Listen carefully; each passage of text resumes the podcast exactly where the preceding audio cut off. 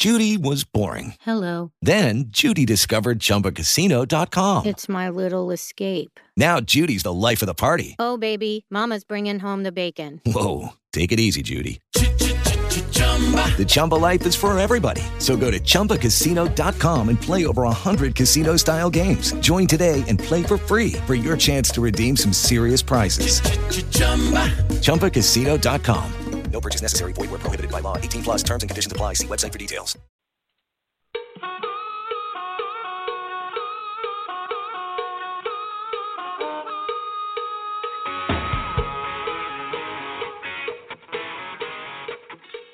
Good morning, sports fans. Fill up that coffee cup and that bowl. Sit back and relax.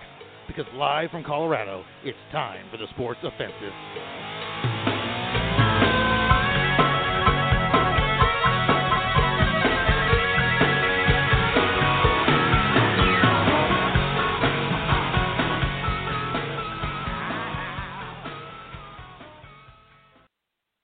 Okay, there's more proper introduction, and hopefully we are alive and in charge. And I've got a new recording device, and we're using a new computer, and hopefully we have put most of our technical issues behind us. We'll see what happens. Uh, if you are a fan of the show and you've been paying attention at all to our Twitter feed or our uh, sportsoffensive.com website, we did have a new Alien Offensive episode that went up last night. So if you're a fan of that show, please uh, tune on in and check out the newest episode. It's episode number seven. And in that episode, we covered uh, kind of Kevin Smith's transformation uh, health wise or body image wise, I guess, or not body image, but body size maybe.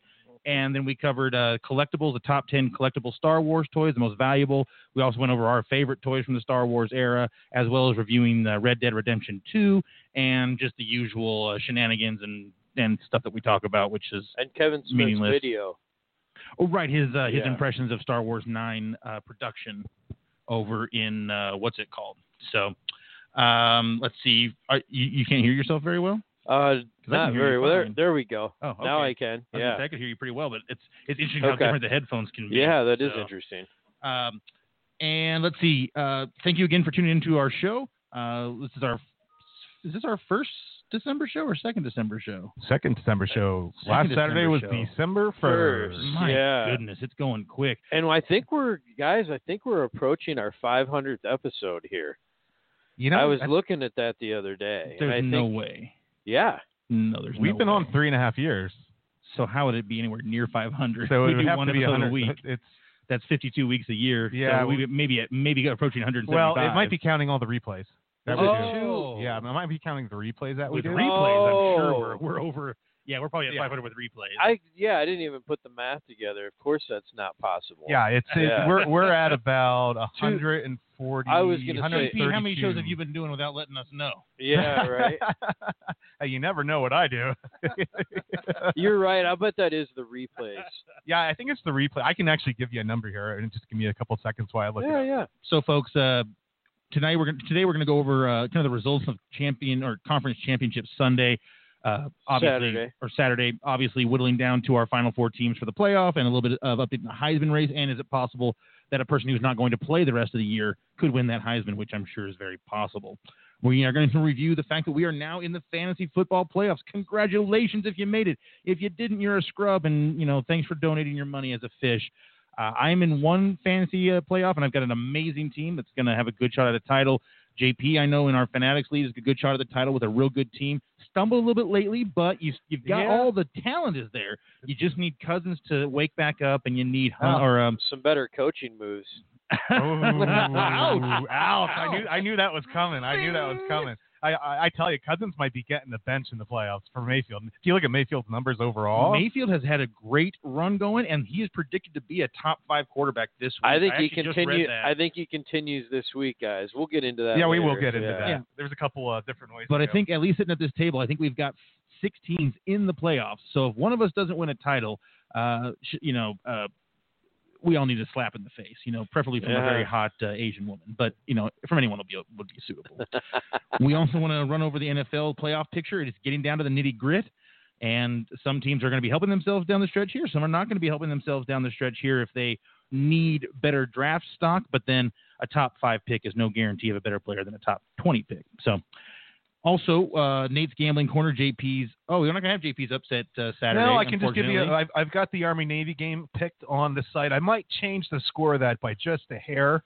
All right, well, we'll count that as your as your upset pick of the week or whatever. Yeah. Whoever you pick on that one. Last week we were three, three, and one in all Very seven nice. games. Unfortunately, I'm done gambling for the year. Uh, did not. I had. I, I have a penchant for having bad streaks, and you just can't lose five in a row and not get in a lot of trouble. And that's that's what really has killed me. I did that twice in a row, so, or twice in three weeks, and Mm-hmm. that pretty much that pretty much ended my my run. Uh, we also uh, might run a little bit over uh, some sports collectibles and autograph stories that Nate has from his adventures uh, as as getting into the collecting world. Uh, I'm not sure if we'll have time, but yeah, I don't know if you good will filler either. material if we do. And also, we should talk a little bit about the NBA because wow, is the NBA a different league? I agree. Yeah. Holy cow! Granted, when Steph Curry and Draymond Green both come back, the Warriors will probably get better. But and Steph just came back. whew, I tell you what, man, I watched that team out when I was on Thanksgiving out with the family, and you know they all live out in California, and they did not look good. I mean, even when they had Durant and Clay, you know, play, Durant and you know Clay are still there. Boy, if Clay was not hitting the three pointers, they looked terrible. I, I think the NBA has kind of turned into a giant preseason because I you know they're to the point now they're they're sitting guys you know they're superstars at times just arrest them you know this is making fans angry. Um I don't know. I think it's time to take a hard look at the 82 game season I think that they play in the NBA I think that might just be too many games man. Um Well, but that being said, the NBA is kind of seeing a uh, what's the word? A changing of the guard, right? Yeah, like yeah, there definitely changing of the guard. um, kind of a balance of power shift. You know, the the East has some really great teams this year. yes, it is. Uh, of course, the West is is competitive as always, but some different teams at the top. JP. Oh, of course. And I, I think I like what you said about um, a little bit of uh, preseason because college basketball got that way, right? Yeah. From the like the last 15 years, as long as you're in the tournament, you know they're scheduling all these huge games in these pre these these first uh, first weeks of the season and these Mhm. tournaments um, of you know Duke versus Kentucky. And Isn't that Maui games. thing at the, The beginning? Maui, yeah, the it's big- Invitational. the, ACC Big Ten Challenge. So they're playing a lot more teams and all this and that. So what you're really for is jockeying for is just your overall seed in the tournament now in, in college basketball. But you're right with the pros. We have the little changing of the guard with um, uh, Kawhi Leonard up there in uh, Toronto. Toronto manhandled the Sixers the other night, but the Sixers manhandled the Pistons last night with Embiid on the bench and Jimmy Butler took over. So let's just do the NBA quick. We're already halfway in. Um, you know You what's don't want to do trivia and- first? Yeah, okay, yeah, sure. I'll throw trivia yeah, out throw there. a trivia question out there. I got a, I got a second one to back you up that I saw. Do you? morning. Let's Yeah. do two then. Yeah. Cool. Um, okay, I'll go first. Uh, Florida State's Jameis Winston became the youngest player to win the Heisman in December 2013. The oldest winner also happened to play for Florida State too. Ah. Who is he, and how old was he when he won? I'll even throw a third part in there. What year was it? Scary thing is, I might know the answer to that question. I think I, I know the answer to that question too. Oh, I'll- you I'll- think I'll you know all year wrong. three? I'll get the year. Yeah, so that's why I was going to Okay. try to make it a little harder. So we'll add the year in there. What year was it? Who, how old, and what year? hmm So Okay, so I, I'll, I'll add a, uh trivia question here. Yeah. You know, a little bonus question for the day. Um, so, in the history of the Heisman Trophy, which gets awarded tonight, eight o'clock Eastern, at the Downtown Athletic Club in New York City, uh, there are two players. If Kyler Murray wins tonight, he'd be the third player drafted by a Major League Baseball team and win Heisman. There are two other players that did it. Name them, the school, and the year. The, I, I think I know one of the one of the answers to that one. You and I probably think do. it- and it might be the same answer. they were as your question. Heisman winners or Heisman candidates? Heisman winners. Heisman winners that were drafted the same year by a baseball team. Uh, it doesn't have to be the same year. They were they Okay. won. They won the Heisman. They Heisman. just had been yeah, it's- drafted. They, they won the Heisman and were drafted. Okay, okay, gotcha.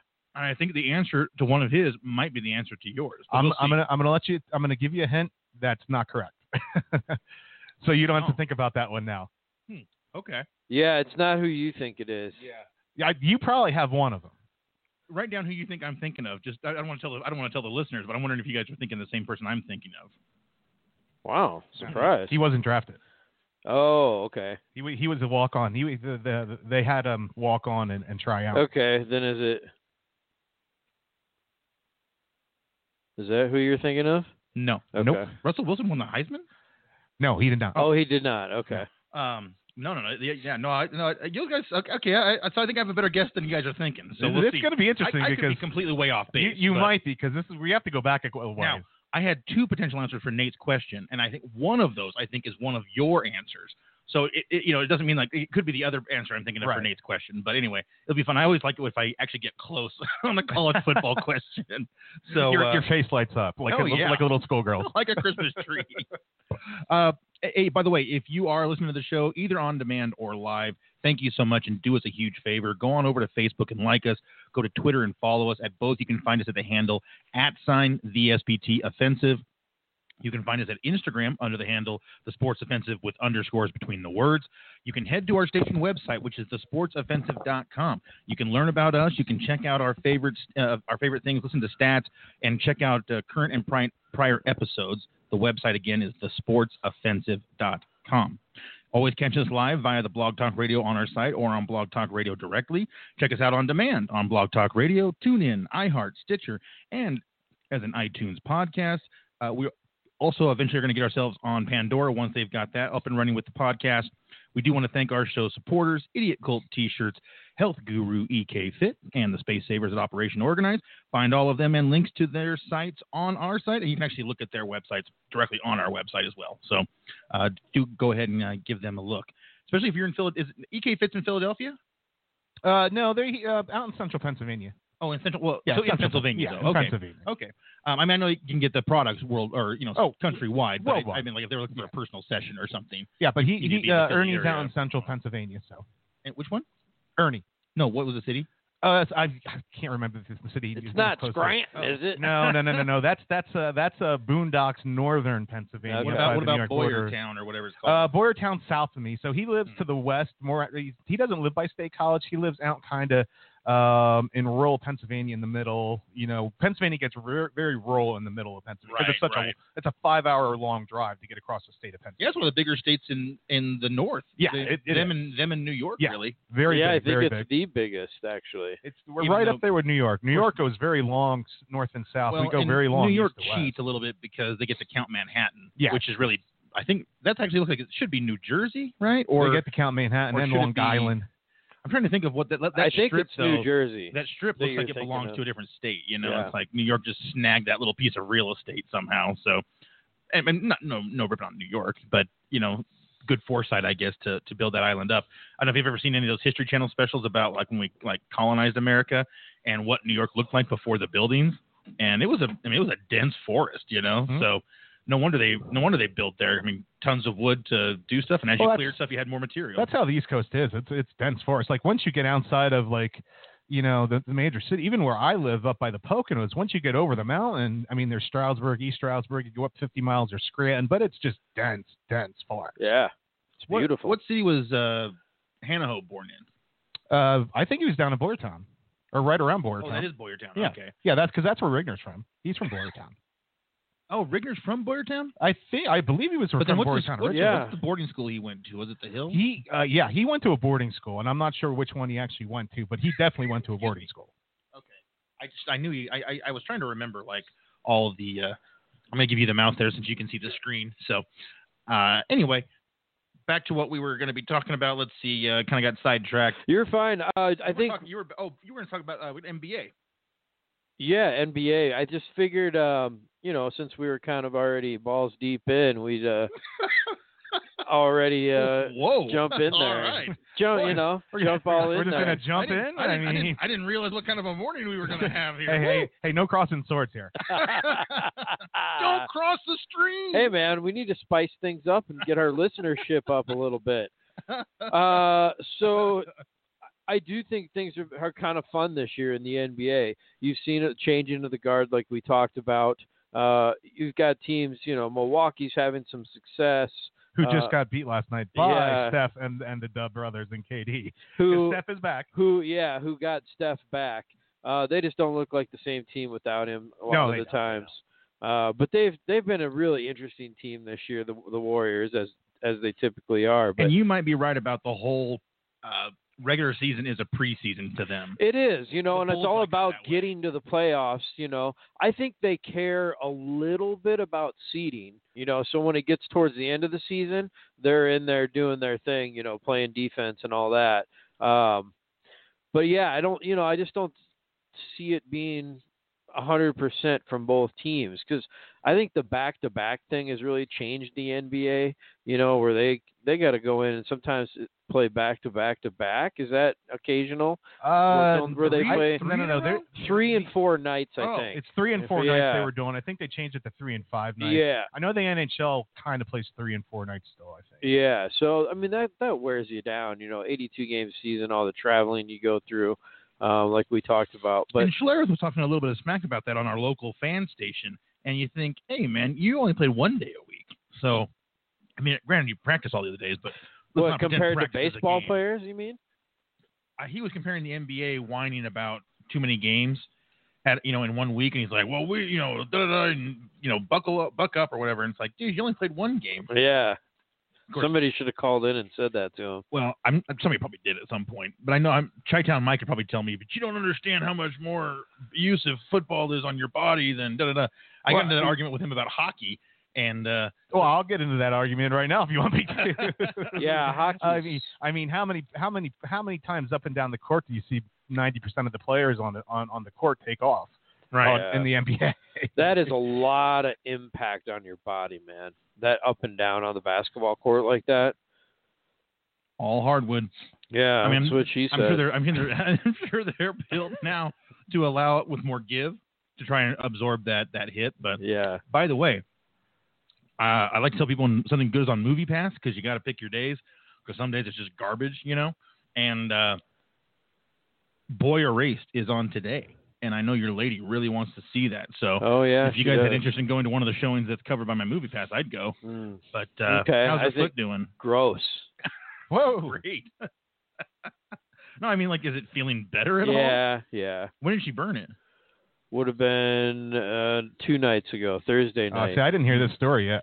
well, she asked me not to tell anybody. Okay. Oh, well, you didn't say anything to me about that. Good job, Marcus. She was embarrassed.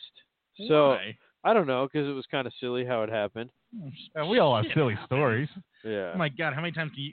Isn't it? You ever think about that? Do you ever have that I when you're told her. sleeping at night, or you're trying to go to sleep, and like for whatever reason you're a little bit too awake, so your mind's going too fast? Is it crazy how like all the stupidest moments of your life are what start flashing through your mind? Yep. Why do we do that? Why don't you flash through the greatest moments of your life? It's a good question You have to like forcibly do the great moments, you know? Yeah. Because the great moments aren't good enough and the bad moments are defining. May- maybe. Yeah, that's good. I like that. That's a good philosophy. Put that one. In, get, get, get, get that one in a frame and put it on the wall. Write that down, dude. I don't That's even good. remember what it was. Oh, I have to listen to. What did you say? You said something, but you, the bad Thank moments God it's define you. Yeah. The good ones, good moments are never good enough, but the bad, Bad moments, moments define define you. you. There That's you a go. good quote, man. That's very true. That really is true. um, you know, it's making me also think about that movie uh, Vanilla Sky, and uh, where Tom Cruise is, you know, goes in there and he gets like, oh, I don't know if you've seen it or not, but I don't want to spoil the whole like. Vanilla thing. Sky? Oh, Yeah. yeah. I don't want to spoil it for any listeners who haven't seen it. If Got you haven't it. seen Vanilla Sky, I Oh, think I watch think that movie. It was way- made in like 2008. we, we got a se- we- we got a thumbs up by my mother on the sound quality right now. So Okay. all right, Excellent. Well, thank you so much for letting us know. Is your mom's name Diane? Yeah. Yep. Isn't that weird? My mom's name is Diane, Oh wow. but my mom spells it with two N's. My mom does maybe two. Uh-oh.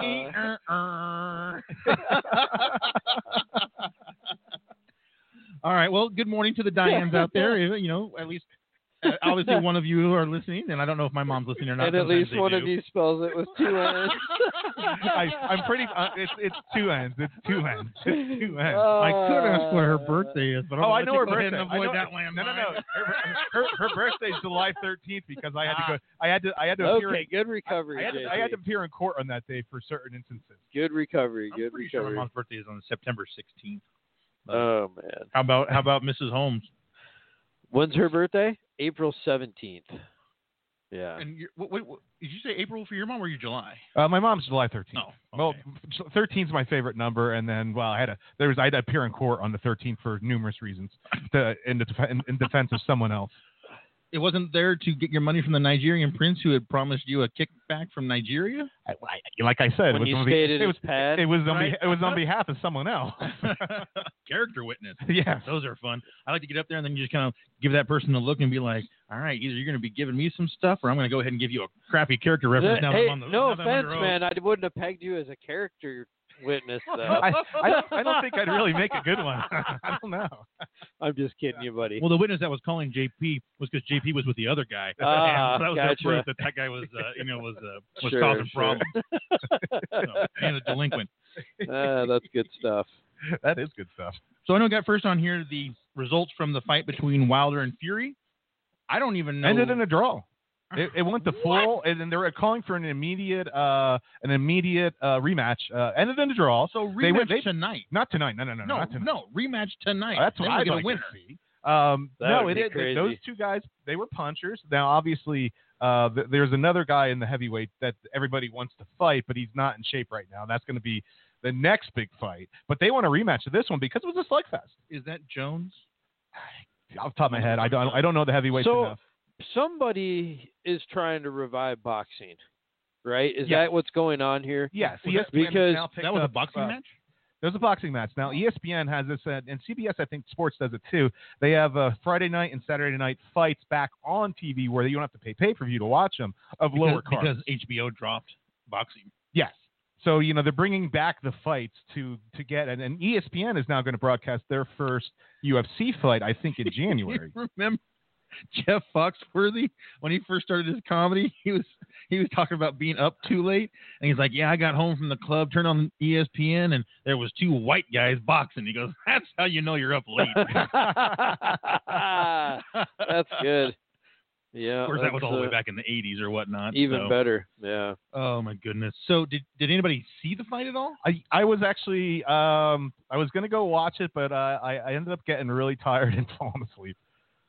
But I, saw highlights. I. I saw highlights of it. The, you know, I, I know Wilder got knocked down once or twice. I mean, so they were punching. You know, it was it was a good fight. Um, people definitely want to see the rematch, and people want to see uh, the, the the guy. It's, I don't know if it's Klitschko. Uh, the Klitschko guy is or Jones. One of the two. They want to see those guys get in shape to fight these two guys. well, the Jones I was thinking of is the one from UFC. oh yeah, you're thinking of, we that's what I thought. UFC. Is it That's- Jim I think it's Jon Jones. Jones. Jon Jones. Yeah. yeah. I think it's Klitschko. Is everyone that wants to see these guys fight Klitschko? Now, one of the Klitschko's retired, right? I The one that was mm-hmm. married to the hot actress from Heroes. I'm not sure. I'd have to Okay. look that up. Well, they're divorced now, though. I can't remember who she's dating now. Hayden Panettiere or whatever. Yeah. Yeah. Boy, she was hot. She's still pretty hot, but she was real hot for a long time there. But it was so funny Yeah. thinking about her like four foot ten frame with his like six foot nine frame. And it's like, boy, there's not a whole lot of positions that are going to work real well. But you know, maybe she's. But then again, she doesn't weigh very much. So the jackhammer. I was gonna say it's a, the pile jackhammer, driver. the reverse pile driver, you name it. Sound like Dennis Reynolds from It's Always Sunny in Philly. You know, all the all the hits, all the great ones. I don't know. Do you guys watch that show? That's one of my favorite all time shows. Always sunny? Uh huh. Yeah, I mean not regularly, but I've you know I've seen a number. I've seen it a number of times. Yeah. Yeah. I can me- never figure out when it's on. Well, I, it's it's done now, so it'll only be on Hulu it- or replay. It was You'll see syndicated recently on some kind of weird channel. Was it the Pop channel FX, or like Pop, Paramount, maybe. yeah, one of those. I can't remember which one it's on. It's on TBS, I think. Is it? It's on another weird station though, and they just play it back to back to back to back. Yeah, I there are so many wonderful episodes. If you like, if you like the characters, uh, to me, it's the true heir to Seinfeld because it's got the same rules. They're horrible people with Yep. who are completely selfish, and they oh, never yeah. learn. And It's a proven formula. I mean, the league worked pretty well, and that was kind of the same premise, right? Just I am so Horrible disappointed people. that show ended. It, it- just like with It's Always Sunny in Philadelphia, maybe this improves the quality, but I wish they would have longer than 10 episode or 13 episode seasons. yeah, I don't like the we're going to just do 10 episodes. I mean, again, it's great, but you wait a whole year to see the show. I yeah, I agree. I'm okay with ten if it's all quality. You know, no filler episodes, none of that crap. You know, I if you're gonna do ten Like when- episodes, then make it good. You know, 10 good. good episodes. Yeah, where Like you're when Dirty- engrossed and intrigued by what's when going Dirty on. Randy and um, yeah, the, the Brolo went to California and that was the stupidest thing The I ever animated, seen. the animated one. Oh yeah, it had animation in it too. Yeah, but I mean, like just the fact that they're shooting each other and they're running around L.A. and it was like, what does this have? That's to do with exactly why show? I'm okay with ten episodes because they run out of material. Yeah, it was like You Seth know? Rogen was. I guess they were just friends with Seth Rogen and he wanted to be on there so bad. Yep. All the best shows come to an end. So Mhm. you know, just how much material you have is You realize how long that show was on? That they had a guest star on a season opener of first of all Chad Ochocinco, and then the next year Matt Forte. Because you know Ruxin had his dance with the Chicago Bears, the Yeah. current Bears, when he won his title. Yep. and um, and Andre got Ocho Cinco to come to Vegas for their Vegas draft, where they did the draft in the water. That's right. Yeah. You know, Yes. And I did like. I think one of the keys on that, even though it was great that the fantasy portion became the backdrop, because the others, the rest of the show was such a great. It was so good writing. Yeah. I mean, it was so clever. That, that I mean, uh, the plot in that show is amazing. When you go back and watch it again, it's like It's but really to me it was the characters that made the plot. Like the characters were so finely crafted, you know, and it like you didn't really ha- it wrote itself. Yep. You know what I mean? Like each of the you- actors took hold of their role. Absolutely. Like everything was kind of already laid out. Like, okay, you're the brother in law, you know, the stoner that still kind of lives at the house and makes up songs on the guitar. And, you know, okay, And then, he, you're and then he becomes an entrepreneur. yeah, you're the womanizer and, uh, you know, the single friend and, you know, the shit talker on the fantasy page. Right. And yeah, so, yeah, it's just, they just to the had all their Sophia. different personas brought together, just formed a story, and that's kind of what they did, and it worked. Yeah, Yeah. I like that show. Yeah, it's great. Oh, miss it. Anyway, Yeah, so I I don't know how much time we want to spend on this today, guys, but I, I figured we wouldn't be doing our due diligence if we didn't talk about it, and that's the abuse epidemic in sports and entertainment. And, and how do we fix it? And I don't know if fix is the proper word. Um, Well, with Nate, you know, I don't know if you saw the headlines this morning, uh, if you woke up a little late, but um, the kid on uh, the the freshman running back out of Kansas, uh, Pooka uh, Williams or or whatever his name is, uh, set the he, he rushed for 1,200 some yards, just got charged or just got uh, brought up on domestic charges. So wow, and then who was the one that who was the guy that got released last week? Foster. Foster. Well, yeah. Reuben Foster got released, got picked up by uh, Redskins. the Redskins. They made Doug Williams look like their big old scapegoat out there. That that I won't. I don't even want to say that damn name of uh, that that team in D.C. That Daniel Snyder's a son of a bitch. Oh, the Native Americans, Yeah. the native. Well, let's keep this focused. So I, I think just you know the Kareem Hunt thing is kind of just a pinnacle of what we've seen over the last what like three to five years, and it's been a me the Me Too movement and the women's movement and the women's march, and you know there's just been a lot of things going on in our country, and we've seen kind of a culture shift here over the last few years. Yeah. um, you know, all the uh, stuff in the news about these big media moguls or uh, uh, movie directors or producers that are getting, you know, accused of abuse. Uh, you know, you've got the your Me Too movement, basically. yeah. absolutely, you've got your uh, what's his name, Kevin Spacey's and and those types that are you know coming out. Different like celebrity chefs. I mean, everybody. You The know, is, CEO no one is one- immune to this. That CEO of uh, I think it's I don't know if it's a is it a clothing company or whatever. The one the guy just stepped down as CEO, and I didn't know who he Uh-huh. was, but apparently it's a Oh. massive company. You know what? I, And- I did H&M? hear about that. I don't remember that. Is it H and M? I don't know. I, I don't know. Well, unless that's part of his empire, but I can't. Okay. I don't think that's not. I didn't recognize the name br- brand at all. But it was uh he did he, there's some abuse involved. Yeah, I guess Yeah. like the stuff that he was doing in the office all the time, and his was more like I guess like I mean I, I I don't know the detailed details, but like more of a he felt free to like you know grab a woman's ass as he walked by her, you know, which you know you think back to the 1950s. That must have been quite an interesting world where you like you could literally just walk up to a girl who you thought had a nice body and just grope her. That- I mean, I guess you kind of can see where, or I guess it doesn't really ring. Like I didn't really kind of get it until I really thought about that. But as guys, it's weird, right? Because would you have a problem if a woman came up and was groping you? No, because we're always chasing. So it's like, oh, sweet, you know. Even if it's not one that you want, it's like, oh, I'll take the ego boost, you know. But women don't like it because I think they get it nonstop from the age of like 12, Whereas we get it three or four times in our life, and it's a wonderful, you know, Yeah, well, the women they, it's they don't have a choice. You Right. know, you're you're grabbing their butt without them being, you know, yeah, you can do it or no, you can't. You know, they don't have a say in it. But I'm saying I do think it's a different perspective because I don't think a guy would necessarily have a problem with it. You know, like like I was saying, for a guy it would just be a massive ego boost, but probably only because it's the opposite, and that makes me think of. Oh. I, will tell you what. I mean, when I left the beer stein back in PA, I was bartending and used to wear. This is when I was lifting weights heavily. I used to wear jean shorts and a T-shirt with my sleeves rolled up. And right before I left for Colorado, moved, moved to Colorado, the the the the the, la- the women in the bar that were all married, you know, not going home to their husbands, were chucking dollar bills on the floor. So I'd bend over and pick them up for them. That's great, man. Again, see, see, I mean, uh, now a woman would be offended by that, and I understand why. Yeah. But as a guy, you'd be like, "You want, you want a piece of this? Hey, let me show you what you're missing." You Well, know, they I wanted mean, to stuff dollar bills down my shorts. I said, "You honeys, you got to pull on fives, baby. There's no dollars going Yeah, down but there." so "Oh, I want five bucks, but I want them all. men in one. haven't Go been one a- at a time. men haven't been oppressed for thousands of years. That's So, very true. You know, that's why there's a different perspective Yeah. on it. I think that's a lot of it. So and I say what I say, not jokingly, but jokingly, because it did happen. But there is a very different perspective from a male point of view to a female's point of oh yeah, and I think it's important that we get that out there because I think that a lot of times discussions these days, you don't ever actually talk about what's actually going on and maybe why.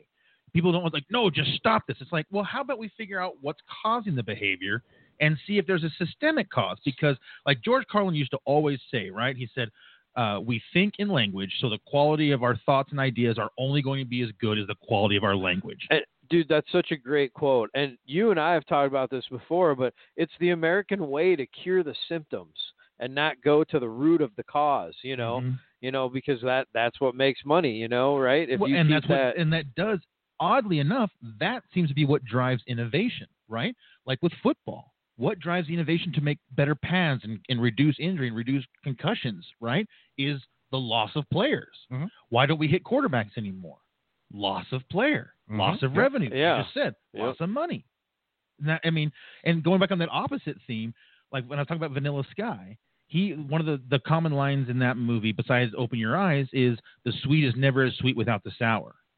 And it, I, I kind of equate that to when i got laid off right and i got a severance package. So it's like to worry about like you know losing your house or losing your residence or whatever. You're you're going to have some money and you have a little bit of time off. It doesn't take very long before you're like man without a job it is hard to find purpose. Like you have you need some kind of a goal you're driving towards. And if you don't if you have the money there and you don't have to work it's a, it's for at least for me i mean I, i'm sure other people are different but boy it really hurt my motivations. Like when people talk about working from home i've always told my boss never. I don't ever want to work from home. She's like well you could do it. We could trust you. No i don't want to work at home because i would not get to see people. I wouldn't get out of the house. Mhm. you know, it's like I need to get out and, and get energy from my surroundings, and that's not going to happen at home unless I'm doing like something I like, Yeah. which I'm not going to get It- paid for. it's uh, it's like Maslow's hierarchy. Do you know what that is? Absolutely. So it's just kind of the basic idea of this pyramid, right? And at the bottom is your basic needs, you know, your water, your shelter, your food, you know, and as you kind of move up the ladder, you know, it's more okay, emotional, you know, uh connections, you know, is up there. And then at, at the top of the pyramid is kind of like self actualization, you Mhm. know, and it's uh, you know, things like art and music and you know, and you can't get to that point without having all these needs met underneath Absolutely. you know and it's just yeah it's so fascinating to me but uh kind of back into what we were talking about uh, you, you, we've seen the video of kareem hunt come Yep, out yep. you know we compare it a little bit to uh the ray rice incident uh you know what are we what are we as a society supposed to do or required to do to kind of rein this in you know are we supposed to how do we educate our young boys or our young you know our young let's, youth let's ask, and let's ask uh, you know a preview question to that. You know Mhm. because uh, this was brought up. Kareem Hunt wasn't honest with the Chiefs, and he Right. came out and said it. His interview with I think it was uh, Lisa Salters from ESPN uh, was interesting to say the least. Um, but how does TMZ get these videos and the Chiefs don't, or the league doesn't? it's all about money. They get the they get someone They to pay get paid, for 'em. They pay for them because and, and now all of a sudden TMZ's breaking the story, and they have to. Everyone has to react to what they see from TMZ. I would say think of it this way. If the NFL blows $5 million to purchase this tape from this hotel, right, and the incident gets, is going to get out, right? I mean, that incident was known about, just not severity or anything. Right. And if the NFL were to spend 5 million bucks on a tape like that, don't you think TMZ would say, breaking news, the NFL spent $5 million to get the security tape from such and such a hotel? You're saying And- that would leak pretty quickly. Right. So Yeah. it, it, they're, they're damned if they do and damned if they don't. Right. That's a really good point. It, it is. Yeah. is a great point. And Yeah. Nate talks about not or about how we treat symptoms, and that's exactly what the NFL is doing, right? They're treating symptoms about like you know, it's first of all, it's like you should get those tapes, you should pay for them. I mean, my goodness, you're a bazillion dollar industry. You, you, five I would hurt. be public about it too. That's what I mean. Immediately, Yeah. immediately release the tape and immediately Absolutely. say the NFL is considering sanctions against said player. Uh, waiting to see uh, until we hear what the club is doing first because it's their employee hmm and then that club can decide to drop them or not. And if they don't drop them, then the NFL can say, uh, "We are going to demand this much of a donation towards female causes. You're going to be suspended for this many games without pay." And, And they put them on the commissioner's exempt list. You right, know? right. Yeah. You're not going to get training either, so you hurt your career. Yeah. Well, and, and we talk about Kareem Hunt and what happened there, and I don't think we've really heard from the girlfriend or that girl. We, we don't we don't people know who that woman is, but we don't have a clue. who that no, woman she is. hasn't come forward at She all. hasn't come forward. So Well, It makes you wonder if she Makes you received wonder, income but- but and an Reuben- I don't know. non-disclosure agreement. Reuben Foster's girlfriend came out on GMA this week and did an interview, an exclusive with Good Morning America, and said, "I really thought he was going to change. That's why I don't want to press charges." Right, right. You know, and it brings us back. Reuben Foster's from Alabama, so is this a new thing, or was something covered up at? yeah, Alabama? and this is the argument, JP, and I, this you're you're getting right to the root of it for me is, you know, we tell we tell these young men, you got to go on the field and you got to rip their heads off, you know, and you got to be the bigger man and you got to hit that guy harder than he hits you, and you know all this talk that's going on when you're put out on the field, and then you know these guys are asked to go back and be human after Right, that. but don't hurt them. Knock this guy out of the game, crush him, rip him apart. I and I'm not him. saying that's my Don't- don't perspective. cause a I'm just saying that's one side of the argument, right? Oh, Is Yeah, that but that's that yin yang again. it's a conditioning thing. We want right? you to hit this guy as hard as you possibly can, but don't hit him in the head, don't hit him in the knees, and don't hurt him. It's like, well, wait a minute. and don't leave the crown of your helmet. yeah, it's like Right. how do you remember all those things when you're in your moment? In you know? well, you don't. You don't. right. That's why they. Yeah. So You that's why when they get mad at them, it's like, don't get mad at the player. It's instinct. Instinct this stuff. almost. Yeah. I've been And it- doing it's- this for 20 Well, years. and it's built in as uh, when we played Pee Wee football. You know, we got taught how to do this or that, and so on and so forth. And it's instinctive. That's why we're having kids play flag football now. I see on my Facebook uh, page that they're playing flag football as kids. You know, when I started, I think that's the right flag, thing and- to do until high school. You know, I don't think you really should put on pads and start hitting Well, no, until. well, not with what we know now. yeah. Why Think of- hurt the body? Think about the Pee Wee coaches. They're not really qualified to be teaching these kids sometimes about Of the course. proper no, technique. you, you gotta just finding somebody who's willing to take the time and do it. Exactly. Yeah, it's not going to be. I mean, and how do you? I mean, That would be a I've- good thing for the NFL to pay for. It- I've it watched enough. I've watched enough cousins and nieces and nephews, you know, like sports games to know that you're not. Kids aren't listening. Not not the young age. You Right. know, it's, there's only certain certain age you're going to listen. So yeah, I, why not I- do the flags? I think know? they would listen.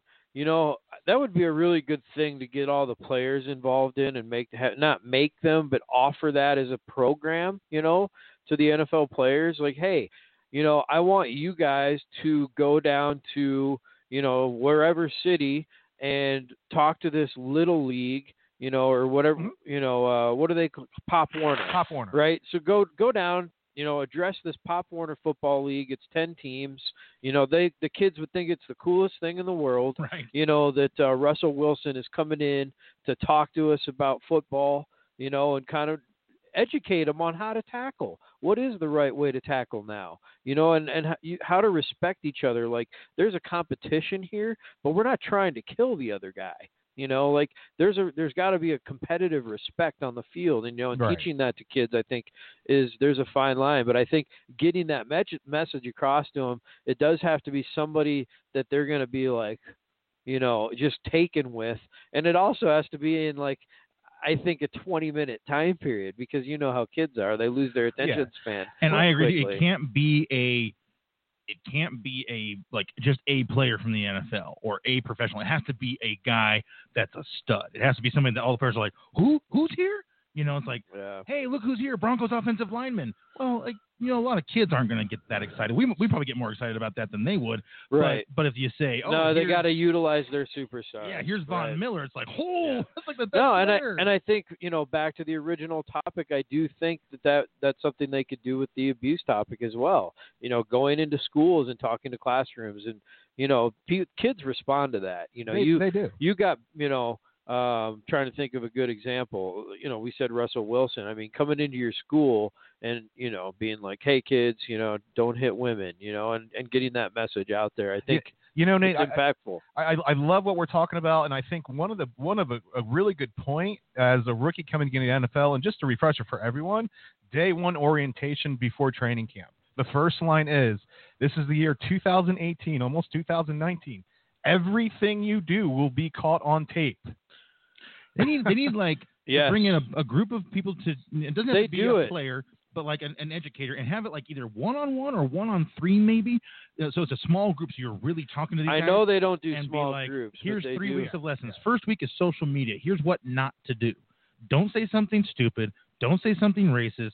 Don't take pictures of your junk and don't get into a, a fight with a fan i i honestly two, think I, here's how finance works you know week three here's about abuse you know I think the team needs to assign someone to social media you know and they that's the filter you know if you want to post something then you got to call dude and be like hey send it to so and so yeah, you can, can bring. Uh, hey, man, put this up on my Facebook page. That way, a it's screened first, yep and Yeah. somebody takes a look Yep. at what's being said, and then b it's just monitored. You know, like it's.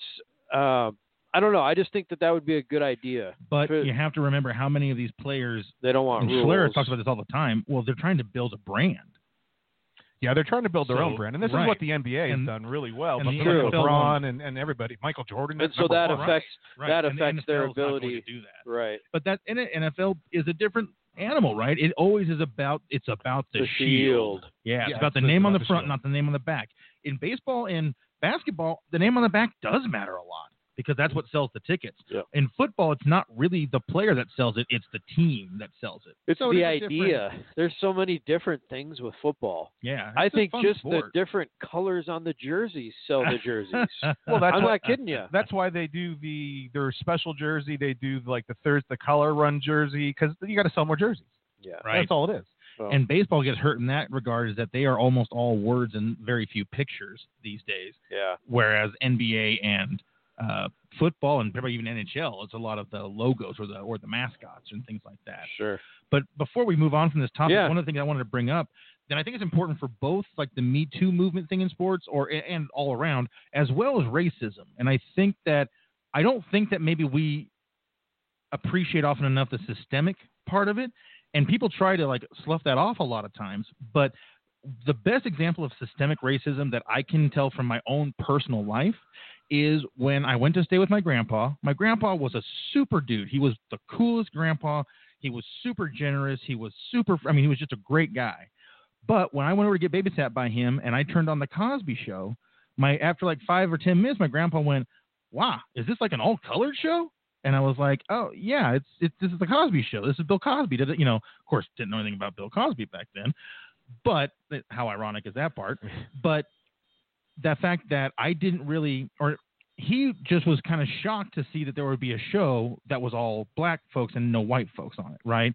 And that, but he was also 76 at the time, And, Which and was- you were that was 20 years ago. 20, Yeah. 20 12, 20 plus Yeah. years ago.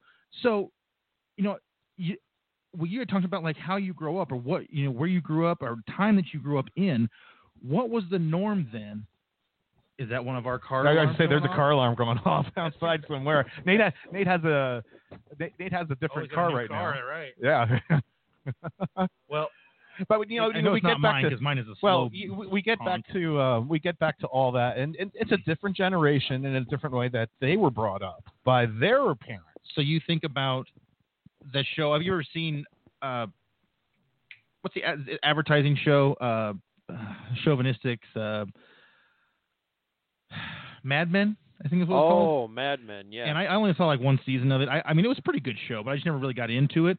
But it is crazy the life that they le- led. It's like women were almost fifty percent considered property or an object, right? Yeah. And then you can see why how that would be a long term problem.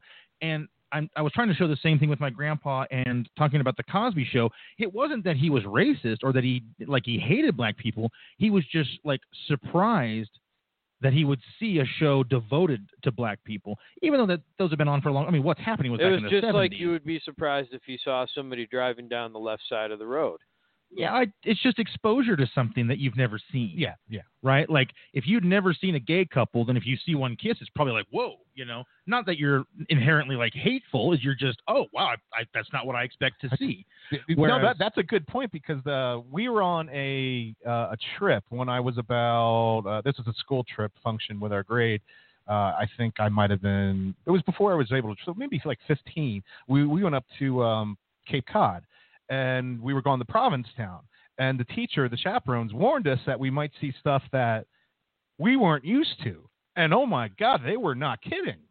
I mean, P Town is quite an adventure if you've never seen anything like that, especially as a 14 year old kid. Yeah, right. Well, and you think about again, we talk about the the yin and the yang, right? At the top and the bottom of all these things, and you think about it used to be in America seen.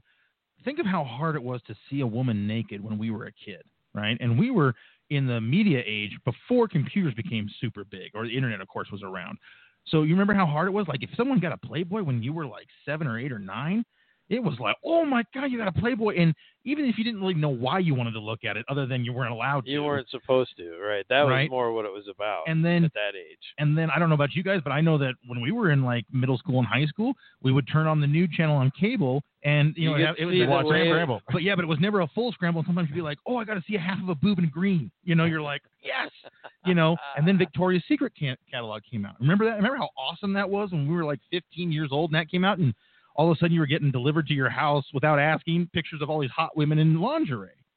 And Did so you earn now- your did you, did you earn your angel wings there, Mark? earn my angel? yeah, you know the Victoria's Secret angel wings. Ooh, oh man, boy! I tell you what, if, if you could get a girl to wear those uh, for your birthday, wouldn't that be nice? That You would be nice. But uh, now, see, but see, even just a comment like that, you know, that's what he would like. That probably would offend some people, It right? would They'd offend be some like, people, and I'm sure my mom's going to want to smack me the next time I come home. Exactly. But I mean, hey, I mean, there's only so much we can do about evolution and the fact that our basic goal. I mean, we only exist because our genes needed a better way to replicate, and so us having wanting to screw women nonstop is literally what makes the species thrive, which is the same way rabbits But thrive and we're also wolves thrive civilized. and well, that's the that's the fight that's going on, right?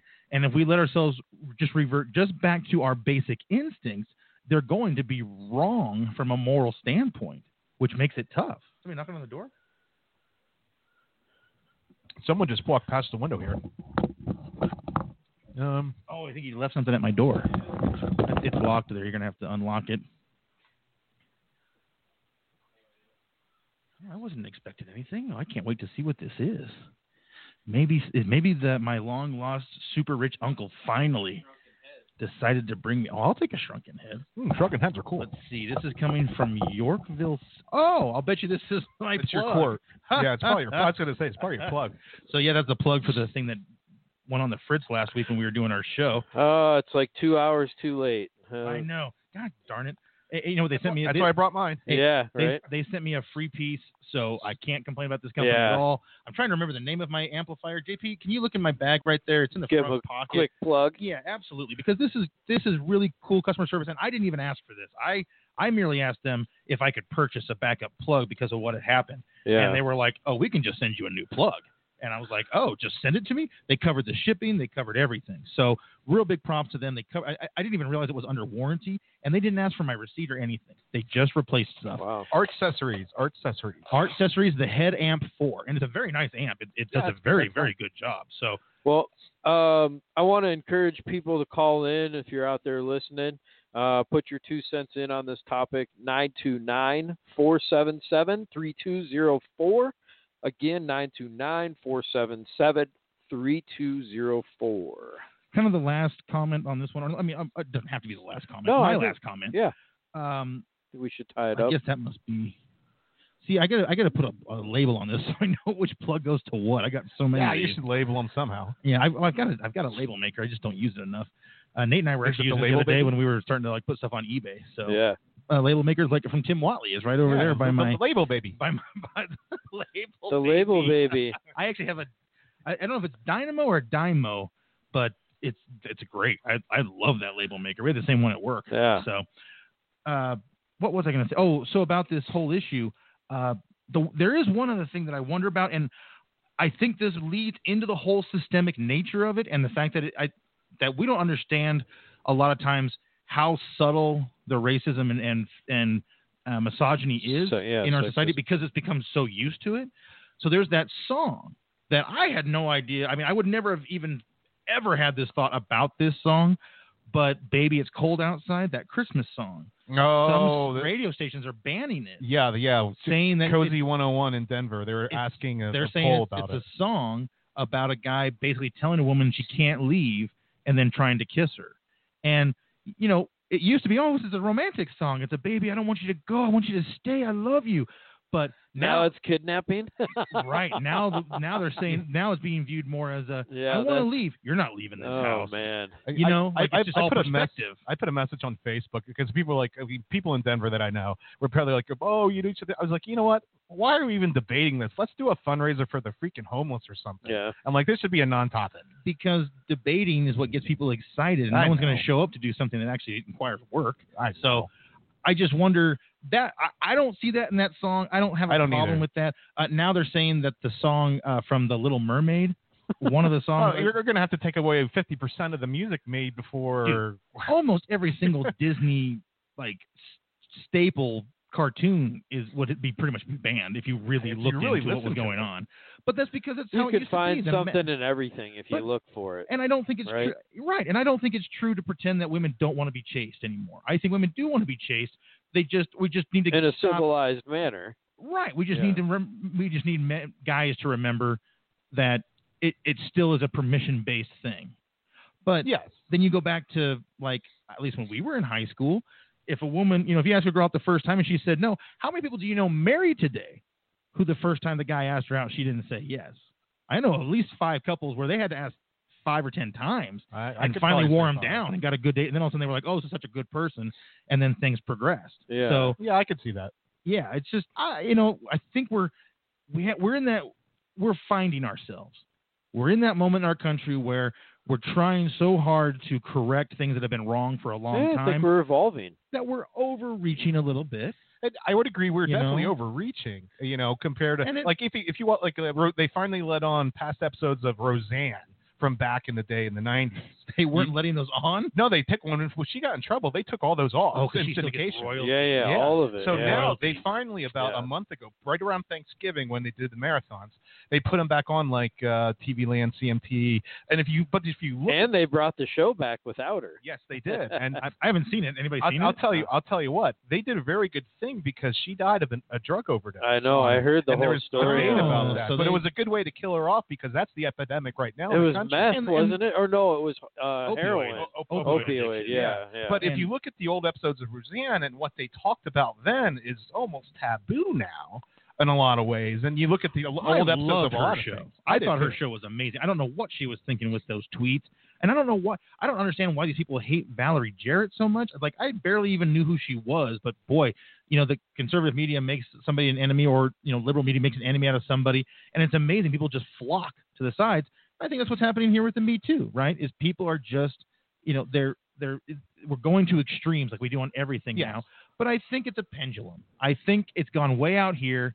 We're saying things that are just sometimes it's like, you know what? It's not that bad to make a joke. You know, not if you're talking about doing something to a woman, but if you're telling a joke and it's a little bit like misogynistic or racist or, you know, whatever it is, it's a joke. It can still be funny. You know, it's like you can't say you like George Carlin used to always rape joke about rape because people would try and tell him you can't joke about rape. That's not funny or cancer. He's like, yeah, I can. And he made it damn funny. He's like, picture Porky Pig raping Elmer Fudd. You know, it's like, well, I'm sorry, that's not offensive to anybody, but that's the, that image is funny as hell. You know, and he did a lot more than that, obviously. Yeah. But so I, I think we'll come back. I think that we'll The pendulum will we'll get back to normal. Plus, I think we're just having the flood of just exposing those people who have not been exposed for. Well, I mean, I 75 think years. it's it's just like life in general. You know, there's a, a situation, and then instead of being proactive, this is a reactive situation, and everybody is reacting. Sure. And and you know, human nature is an over tend tendency to overreact. You know, and I think that's that's good. But I also think it is great because it's driving awareness. You know, which is super important. You know, like if you know, if we don't know not to hit a woman, then you know, Right, if you're never it starts told there. what's yeah. your instinct? I mean, as a child, I'm sure you just have different types of personalities. You know, some kids, as young as young as in kindergarten, they're going to be, oh, I want to share with my friends. Other ones are going to be like, oh, I want that. Yeah, you know, I mean, selfish, it's just yeah. a different personality type, and I don't think that you can blame someone for being born a certain way. Right. You know, I mean, if you have a chemical deficiency or something, that's one thing, yeah. or or you know, or, a, a brain mental structure health problem. Yeah. but people are going to be different. People, I mean, that's kind of what's important that we have different opinions and that we hear different opinions and that we see things. So it's okay that we overreach because it'll snap back. But JP, you and I talked a long time in one show about, and I, I hopefully you can remember the name. So there was that woman who accused, I think it was a Niner, and look took out like two of his two years almost of his career or something, and then they found Oh out that she no, was that was uh was that, that was Aldon Smith? no, it was the Notre Dame guy, Manti Teo. Or No, that was a- that was a catfish. That, was a catfish. Oh, that was the catfish. Yeah. Uh, no, I know. I Was it- remember was you're a talking minor? about. But Um, we, we, she got exposed. She got caught lying. she got she caught made it lying. And she was being prosecuted. Right. The, well, the, well, the, the, the the real famous one was there's a there was a kid in high school going to college that got uh, accused of rape, and they found out like six or seven, eight years later that it was false, and they then now they went and prosecuted her because she took away. Oh, I saw that one. Yeah, they that took one too. They she took away his possibility of an NFL career because he was in all everything. I think on a Texas running back. Oh, maybe it was a different person. I'm thinking I think of. I know there was one. There was there one really was somebody. recently. Yeah, there was where, somebody. I I don't. Maybe it was I'm like. sure. Oh no, they found a uh, like a, it was an Instagram picture or a Facebook post or something. Um, the mom posted with her son, and so like it was the alibi that they didn't have at Right. first because this woman had claimed that he had done all this stuff to her, and then finally they pulled out the Facebook and they're like, "This is actually taking a picture at the event," da, da, da, and they went and confirmed it like with the restaurant or whatever, Mhm. and it's like, "Oh, he was there in this other city. He couldn't have done what he, you said he did to you." So I, that is what will bring the pendulum back. Yeah. Is that while we so many you know cases of report and abuse are not reported, we need to get these things out there. We need people or women to not, or even men, not to feel afraid to you know let someone know something is wrong is being done to them. But what will bring that pendulum back is you're going to start getting people who are like, I don't like this person, and I want to ruin their career, or I want to take them for some money, or you know something like that. And when enough of those start to come out, which they will, because people just take advantage of mm-hmm. situations, that's what will bring the pendulum back to okay, we're not going to just disbar a guy immediately because he's got a threat made against him. We're going to look into it. But what I'll also say is, boy, a lot of these big time, big wig people that have these accuse, accusations made against them, how many of these have not turned out to be spot on accurate of what they were doing to a lot of women? And then, like, well, all of a because sudden, most of the on. accounts are multiple, so they're Right. you know collaborating. Yeah. I'm just saying, it just shows you how much there of this there was going on. Yeah. because of how how many huge people that you never would have thought of. I mean, Charlie Rose. You know, I mean, all these got Matt Lauer, and all these people who are like, Matt wow, Lauer was really, is- really surprising. yeah. yeah. So is All- Charlie Rose. I mean, Well, and yeah. now, and now there's like four accusations out there against Neil deGrasse Tyson, Mhm. and it's like, boy, that I wouldn't think of that guy ever would be that kind of a attitude. But you know what? What did I say all the way back, like probably two years ago now, when when he started getting that was when like the Harvey Weinstein stuff, like first first like rumors came out, and it's like every guy in a position of power is very susceptible to this. It's why they say power corrupts and Mhm. absolute power corrupts absolutely. People just don't, you know, you just when you realize you don't have limitations, it's hard to rein yourself in, and that's what makes people who do do it so impressive. That they just are like, I don't care that I have all this power. I'm using it to do the right thing. Because even a lot of good people, when they have massive power, Yeah. will end up doing the wrong thing Mhm. because it's just it's just nature. It's just I want what I want, and Yeah. now I can go get it. You know, Well, I, I think you know we hit the nail on the head and and and saying that education is kind of the doorway for you know awareness first, and then obviously you know changing the culture here and the way we do things in this country. So uh, I want to thank you guys for uh, taking time to talk about that Oh, topic. definitely. I think it needed to be hit, especially after what's, relevant. what's happened in the last two weeks. yeah. So let's let's move on. Let's lighten the show up a yeah, little let's bit. Get our, let's get our trivia Uh, I questions got- out of the way here. Yeah, I've got uh the first trivia question was we'll reread it here. Uh, Florida State's Jameis Winston became the youngest player to win the Heisman in December 2013. The oldest winner also happened to play for Florida State too. Who is he? How old was he? And in what year did he win? okay. So I'm going to let you go first on this one. and I, I could be completely off base, but this was just my guess. Uh, is it? Um, why can't I think of how to say his name? Um, um, is it Chris Weinke? It is Chris Weinke. All right, so Wen- Weinke and Kanell were both my choices. Danny Kanell? Yeah. Yeah, that's a good. My second uh, choice was uh, Charlie Ward. Oh It's yeah. not a bad choice either. You know, but oh, nice, dude! I actually got a college football question. So I gotta okay, give you a high five on hold on one. now. You got to get the other two parts right. So how old was he when he won the Heisman, and in what year did he win? I want to say he was 24 when he won. Okay, I'm going to go 26, you guys are gonna be surprised. He was 28. 28. I knew I knew he was old. 28 years old, and uh, it was the year 2000. Yeah, two, I was gonna, I was gonna say it's either like 99, Yep. 2000, 2001. Yep. 2000. So- yes, I do. Yeah. In the year 2000. Oh, I can't. I can't sing a high pitch. Yeah, you got.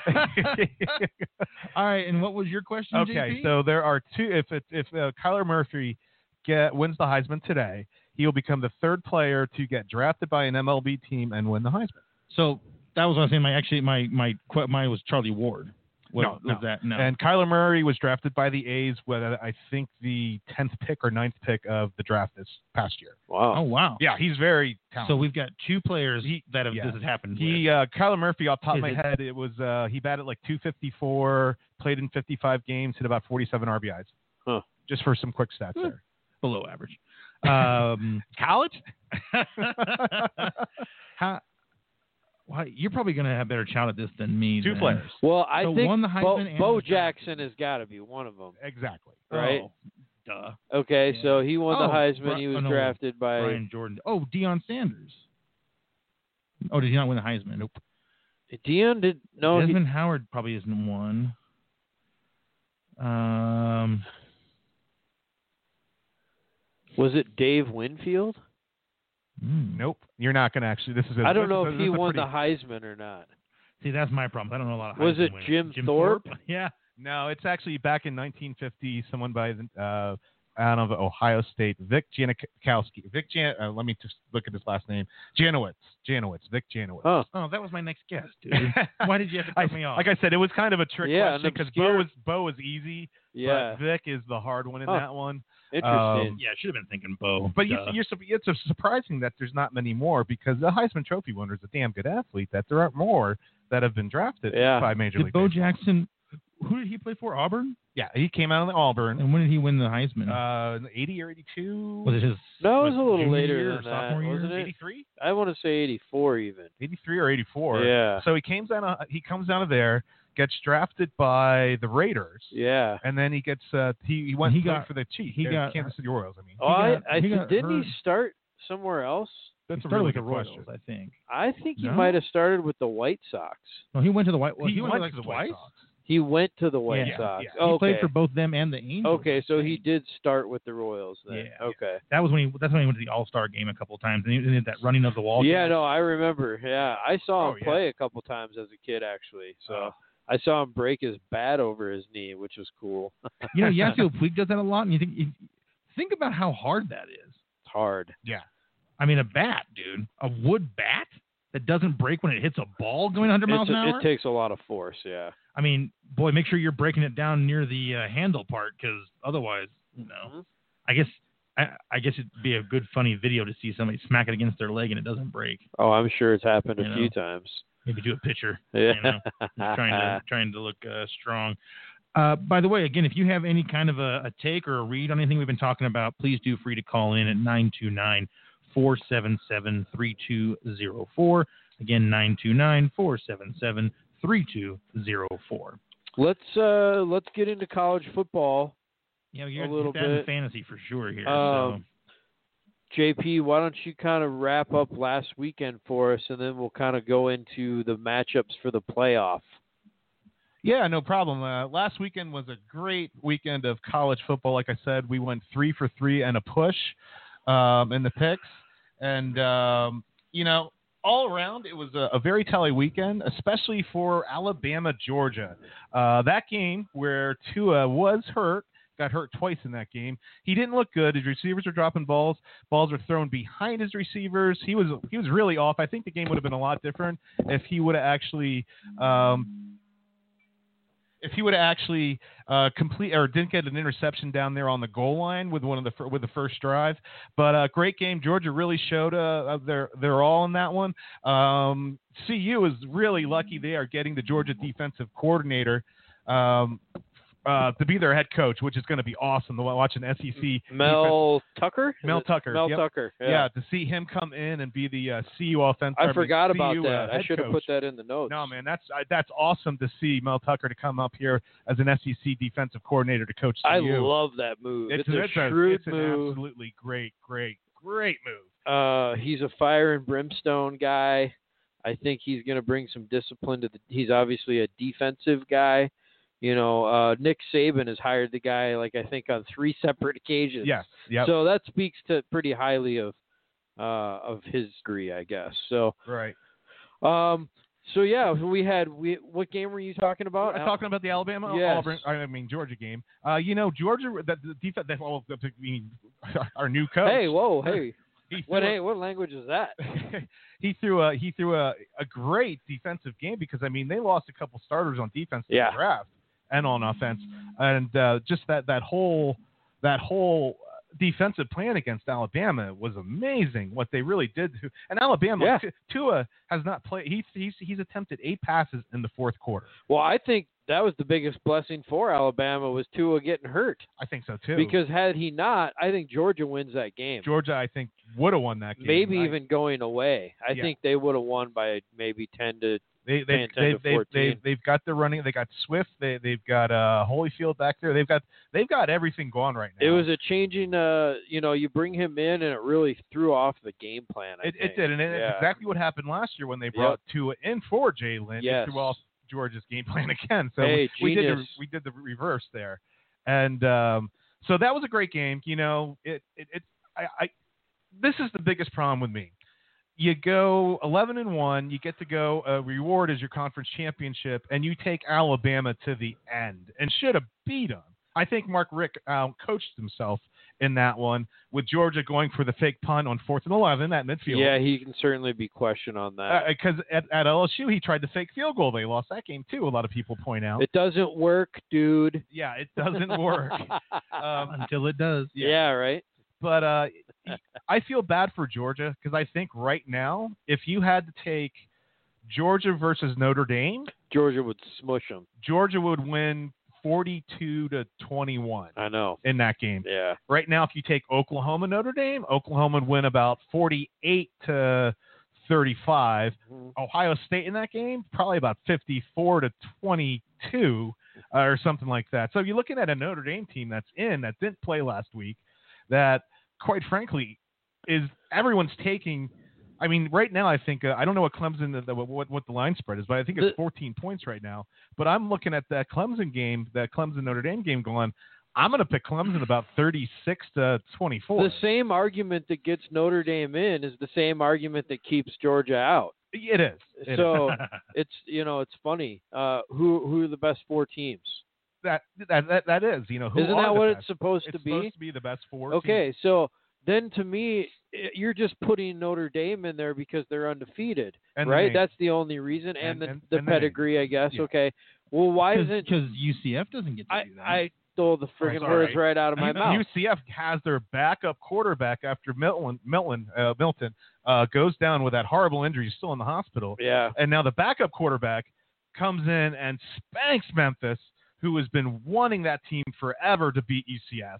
Comes in, spanks it. Now it was in the bounce house down in uh, Orlando at Spectre bounce State. They, they call it the bounce house, but uh, you, you know it's one of those things where UCF has. That's where you should get remember, married. UC, what's that? You should get married in the bounce house. The balance. um, you see, see now we, we Larry. Let's go back to Notre Dame's best win of the year. It was Michigan opening weekend, uh, Right. September third, fourth, or fifth. Yep. What's what's UCF's best win? Hey, they beat Auburn in the freaking Sugar Bowl last year, or whatever bowl that was in. yeah. Yeah, and they beat them well. They Yeah. didn't just beat them; they beat them. So you know, it's it's one of those things. You know, let's look at you know the the Clemson Notre Dame. Like I said, Clemson a, a superior defense. Dabo Swinney can get anyone's number, um, and that's one of the big things that I'm So- going to look at. Do Do you think that the committee puts a little bit too much weight on wins and losses? I mean, if you're picking the four best teams, maybe a win loss isn't everything. You know, I I mean, I understand. Yeah, you you are an 11 and two team. You are a 10 and three team. I get that concept, but um, I I think that's those are the types of things you have to take into consideration. Like if you're going to match up Georgia against Notre Dame, and everybody in the room knows that they're going to smash them, how, with good conscience, can you put Notre Dame in as the three seed? And and that's one of the things we have to come back to. And it's uh, you know Oklahoma got the nod because they avenged their loss to Texas. You know, uh, there was a three point, there was a last second field goal that that Oklahoma in the Red River rivalry we lost to Texas. And Kyler Murray, they came back and uh, was 38-24 in that game. Um, just off top, I don't know if you put that in, but it's just off top of my head, 38-24 I think it was, or 39-27. It was close. yes, Um, 39-27. you know, Kyler avenged his loss in an impressive, impressive fashion on that one. yeah, And then you look at what uh, Urban Meyer did with uh, the team, Michigan's defense, which everyone thought was the the, the equal to the, the hang with Alabama, ends up getting smoked. hangs a 62 burger Yeah. on them. But you have to Yep. you have to look at Ohio State. They have the 29 point loss to Purdue. We have a caller on the line here. Great. Bring the caller on. You know what, Mark? I cannot get that mouse to work on this table. One second, caller. Hang We're on. hanging for- on right here. Caller, you're on the air with the Sports Offensive. Who are you? Where are you from? Hey, this is Howie from Pennsylvania. Oh, this sounds like HC3 to me. It is. Okay, HC3, what do you got for us? Well, thanks for calling in. Hey, no problem. I didn't know if I was listening to a comedy show or a sports show. we try to do both. Yeah, we're we're doing getting into a little domestic violence and the you know everything with uh with Reuben Foster and Kareem Hunt going in Mhm. there. You know, we, we we broke on off on a couple tangents. Yeah, you really, you guys really went off the rails. And for your co-host to say rape and cancer is funny, he's a moron. and he's the only one laughing right now, too. Figures. So I was Well, going to call this comedy show and talk about Notre Dame because you guys keep making me laugh too about that. But Yeah. um, yeah, I, I know it was I going to. think Ge- Uh, Georgia should be in. But you guys are all on uh, against ND here. Did you take a look at their schedule, guys? Did you compare schedules? Did you do your research and compare schedules? Georgia Yeah, and Notre I- Dame. actually, I did. You did. Okay, good, good. Tell me how many um, how many FCS schools Notre Dame played on their schedule. I got to get it back up here because I don't have it in my notes in front of me. How many me a minute. FCS schools? Yeah, give, give that to me, nothing big guy. about- I know nothing about college football. I'm going to guess it was at least two. And you're on a sports talk show. That's comical. That's why he does the uh, college football. I have my other specialties. That's Are you why the one I was talking about? Are you? That's who's the one who mentioned? Who mentioned Elmer Fudd? Who mentioned that? Was that you? no, that was no, me. that was not me. Oh, that was the one that was laughing. okay. Well, like I said, I like George Carlin, and I I thought he made Yeah. a good joke. Yeah, you're a moron. Anyway, take a look at the take a look at those schedules. Yeah, I'm, I'm Tell bringing up you ND got. here. Okay. Give me a second because I have to look. I don't remember it off the top of my head. You should. You guys are a sports talk show. Hey, I only got so much memory space after getting 12 severe concussions here. Yeah, hey, JP, J- on a side note, uh, JP, on a side note, remember I was with you on that trip to uh, to Cape Cod. We roomed together. That's right. We uh, yep, we Me, were you. Vili, and Kanya. Me, you, Vili, and Kanya. That's right. That's right. Okay, I got the schedule up. So obviously 24-17 hey, JP, real quick, I'm just glad you're running this. You're running that ship there, because that, the, the one the next year, whichever one it was, I don't know, man. Maybe I should take over. I'm just glad you're running that ship. I don't know, man. well, it, it is Army Navy game today. You know, I, I'm saying anchors away. So, but all right. So you played Ball State, Vanderbilt, Wake, Stanford, Virginia Tech, Pitt, Navy, Uh-huh. Northwest, FSU, Syracuse, USC, FSU down here. Uh-huh. You have no Uh-huh. Uh-huh. but you also have Wake Forest on that schedule, Vanderbilt, Ball State on the schedule. Uh, Okay, maybe that's, not, that's not what I asked. How many FCS How many FCS teams did, did Notre Dame play? no FCS teams on that schedule. Okay. How many FCS teams did Georgia play? I know they played Austin Peay off the top of my head. Yeah. You're brilliant because I gave you that nugget earlier. Oh, you, I did you? I don't remember. Um, no, I just I just know they played Austin Peay, and I'm sure there's one more on Uh-huh. there.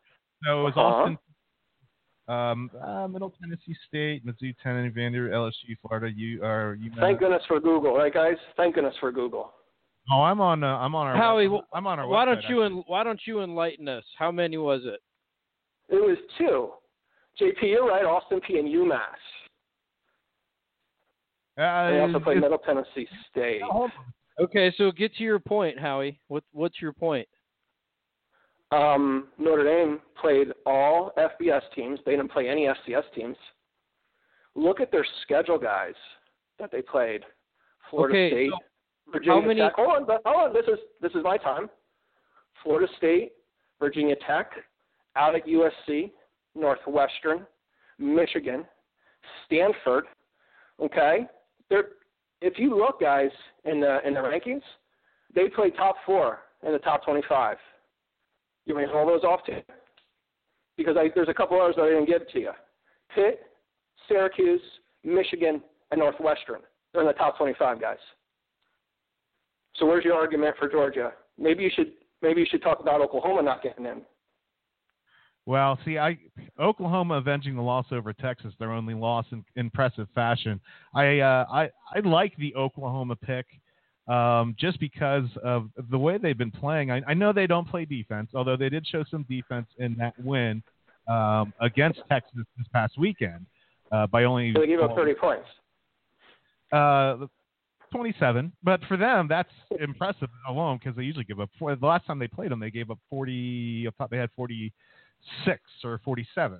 They won by three on the last second field goal in the actual old Cotton Bowl.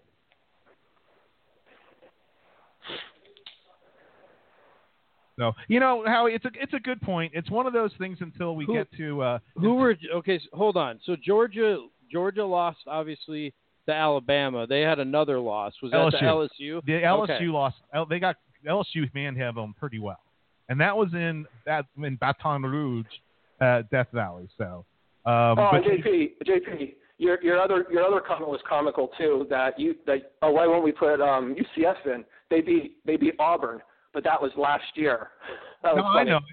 That's what I said. I was, I was I was joking about that because it was who they beat. They just beat Auburn last year. So Howie, you're you're thinking Notre Dame has a it, it's a legitimate number three ranking. Uh, is that what you're trying to prove?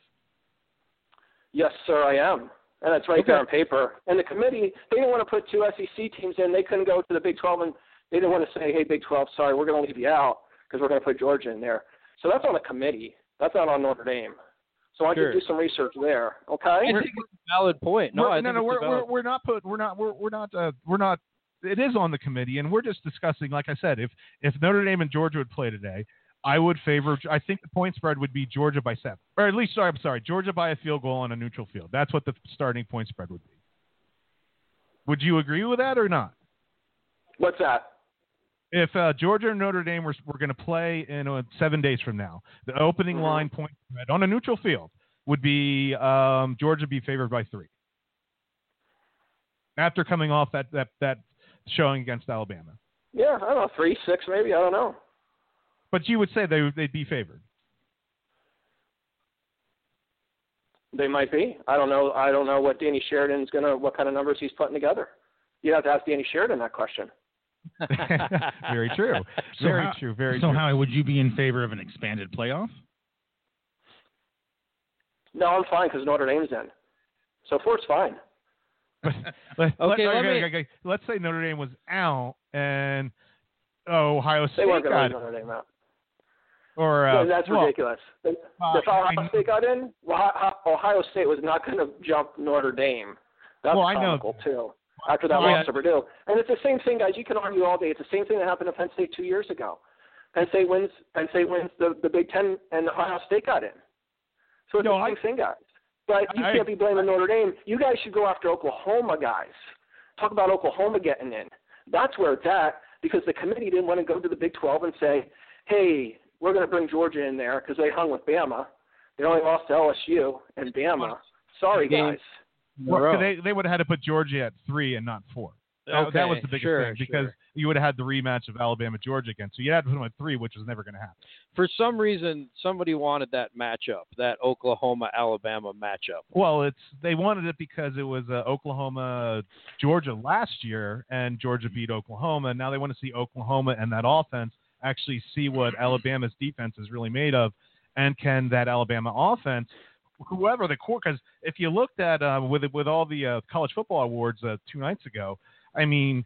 Atua is in a full, it's a high ankle sprain. He's in a boot and can barely walk right now. He's being flown on private jet with Alabama trainers getting medical attention right now. Watch the Heisman Trophy tonight at uh, 8 o'clock um, from the Downtown Athletic Club in, in New York City. You know, he's going to be in a boot and barely walk. Howie, what's your thoughts on the Heisman? Because right now I'm getting swayed right over to Kyler Murray is um, is now the favorite after Tua's showing last week. I mean, I'm going to ask you, Howie, then I'm going to ask the guys here. What's your thought on that? Because I know you watch college football as much as I do. Yeah, who was calling him Ky- Kyler Murphy before? I might have did it just because I'm I'm talking way too fast. Okay, It's- okay, just making sure. I'm just just, just making sure because that was I got it killing me. I'm just talking fast. Was it? That's okay. It was killing me. So I'm just making sure. Um, That's all right. You, Yeah, it's know, gonna be. all- It's gonna be. with slammed in the head so Go many ahead. times, you slur my speech all the time. It's all right, buddy. That's all right. I know. I've been there for many of those. It's okay. Me too.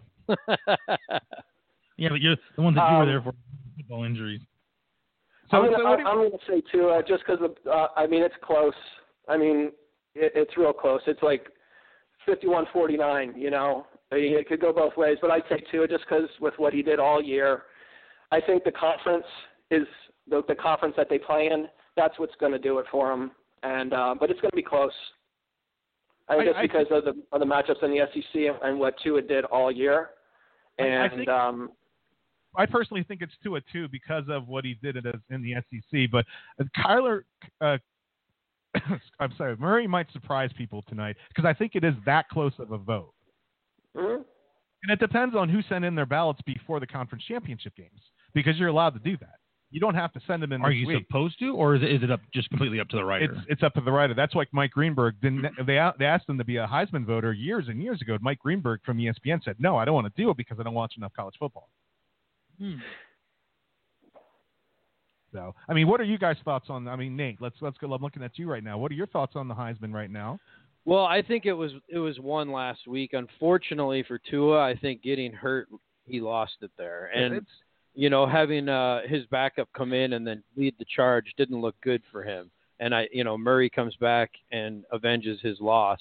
I, I think that's kind of solidified it for him. well, and it's So- it's the last thing the voters are looking at too. I do agree with Howie that you know the matchups for obviously for Tua playing in the SEC this year, you know his numbers kind of speak volumes because of that. and especially he didn't. He really only- he never really played in the fourth. But I think the voters are going to take that last week into consideration, and And- that's the difference. And like I said, that's Yeah. the difference of who waited to vote until after those games is going to make the difference Sure. tonight. Marcus. I, I don't watch enough college football to give an accurate analysis. The only one I've really seen play is Tua. Right. So that would be who I would kind of go with. And also from a peripheral standpoint, Alabama has been the talk of everything for so many years oh, now Oh, yeah. that it kind of gets drowned out, like Nate's talking about with the with the backup coming in. It's like with Foles coming in last year. you know, when Wentz went down, you wonder is the system producing the player or is the player producing, you know, the the wins. Right. So I, I really don't know. I don't see enough of the games to to judge.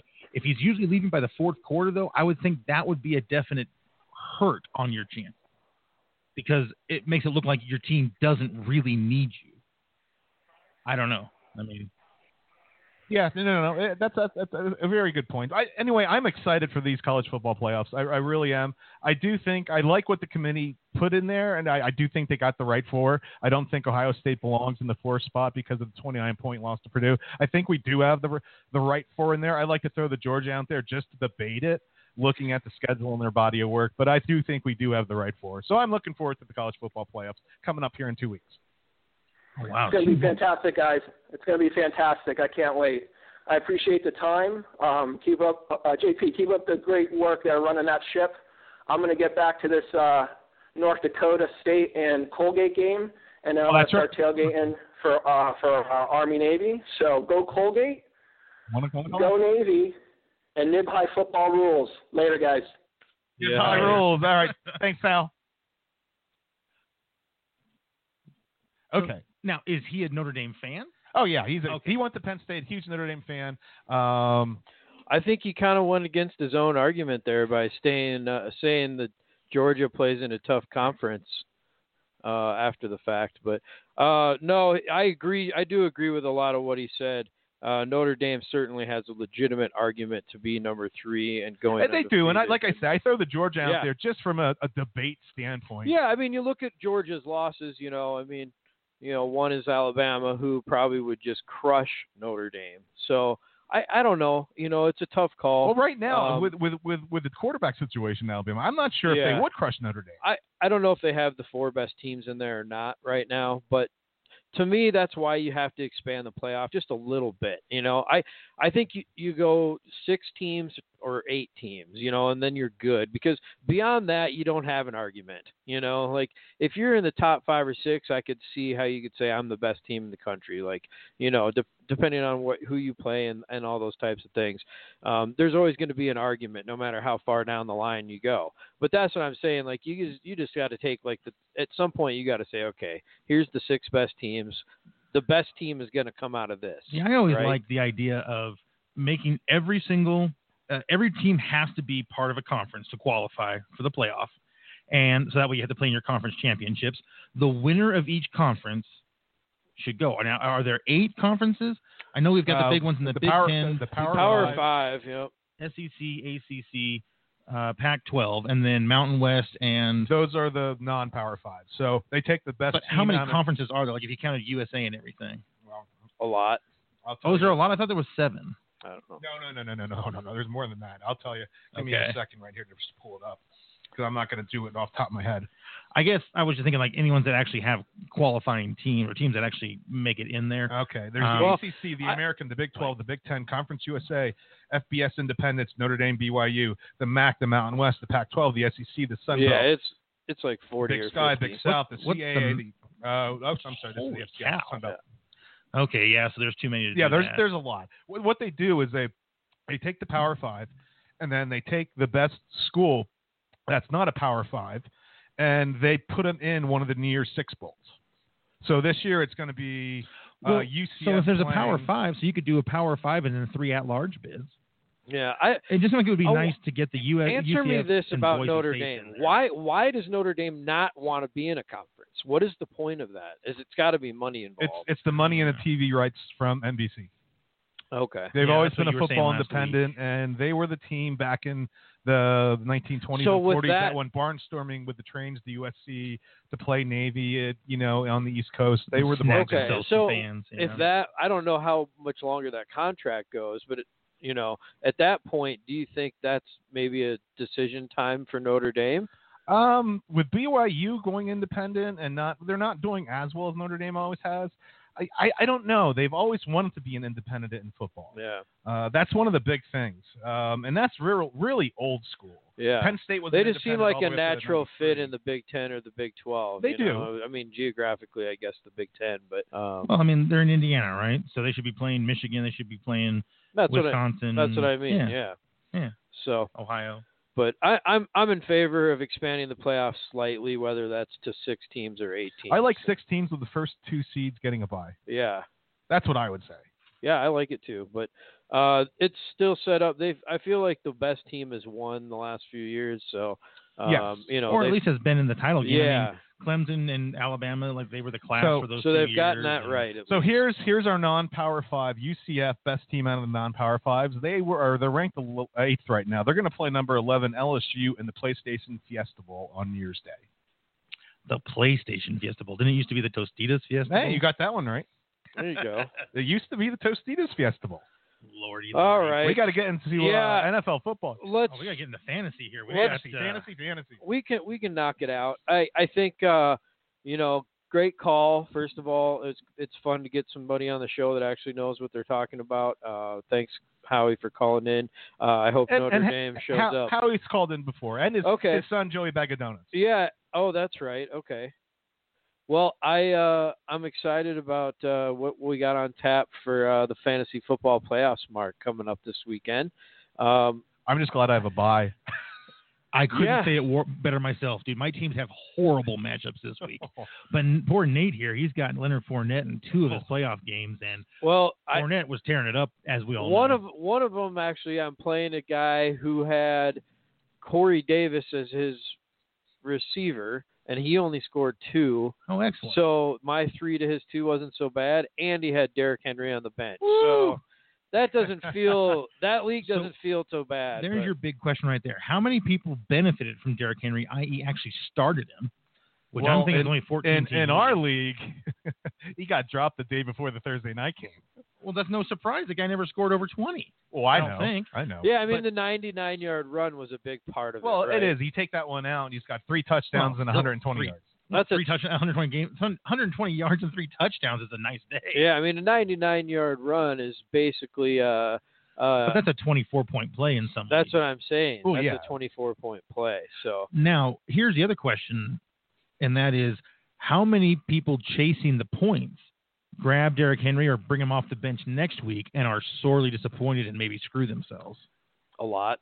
A lot will, and I'm telling you right now, I'm not. I mean, I looked at that claim and said, no way in hell. No. Because they're playing the Giants, and Just Giants can score points. The Giants are winning right now.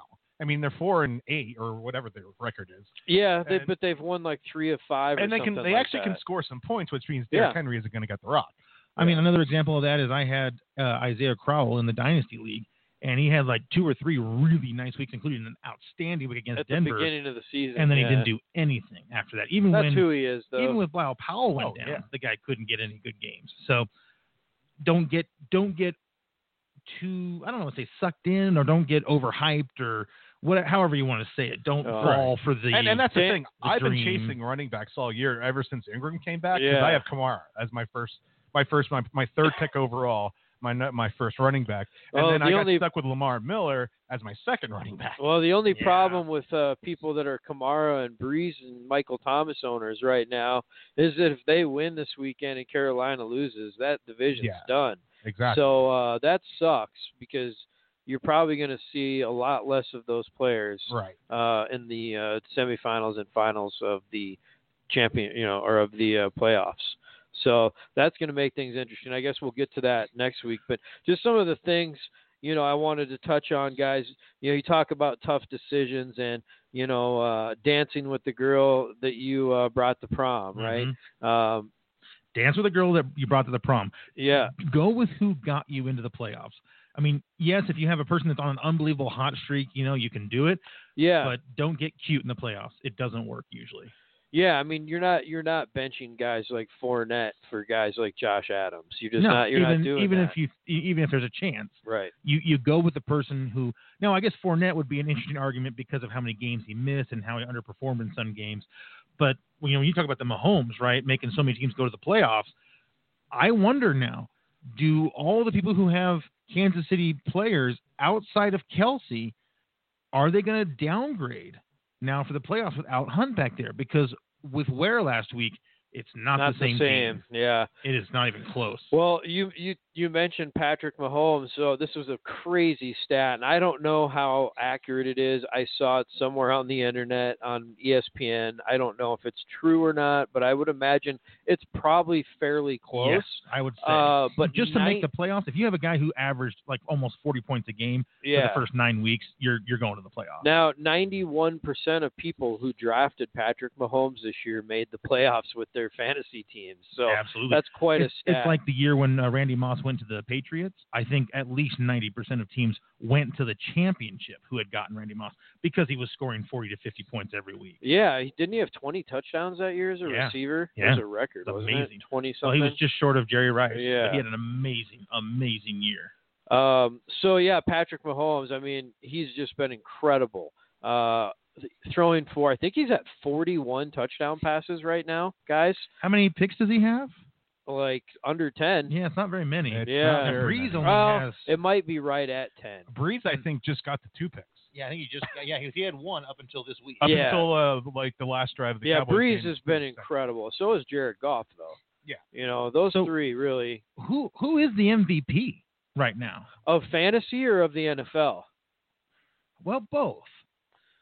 Well, I think if you look at the NFL and you look at how many, uh, like the interception touchdown ratio of Drew Brees with two interceptions this far into the season, Yeah. that is absolutely ridiculous. I- Uh, I'm just and what the Saints are doing. points, Brees or Mahomes or someone else. I think Oh, you mean gotta be number fantasy wise? So I'm Yeah. I'm saying NFL wise it's Brees, but fantasy wise it's Mahomes. So that's Okay. my opinion. I could I absolutely could see that. Sure, Yeah. sure. JP, what do you think? Oh, yeah, NFL wise, Brees. I think he's just uh, outside of that um, that poo poo Cowboys game. Um, cockroaches down there, in Dallas.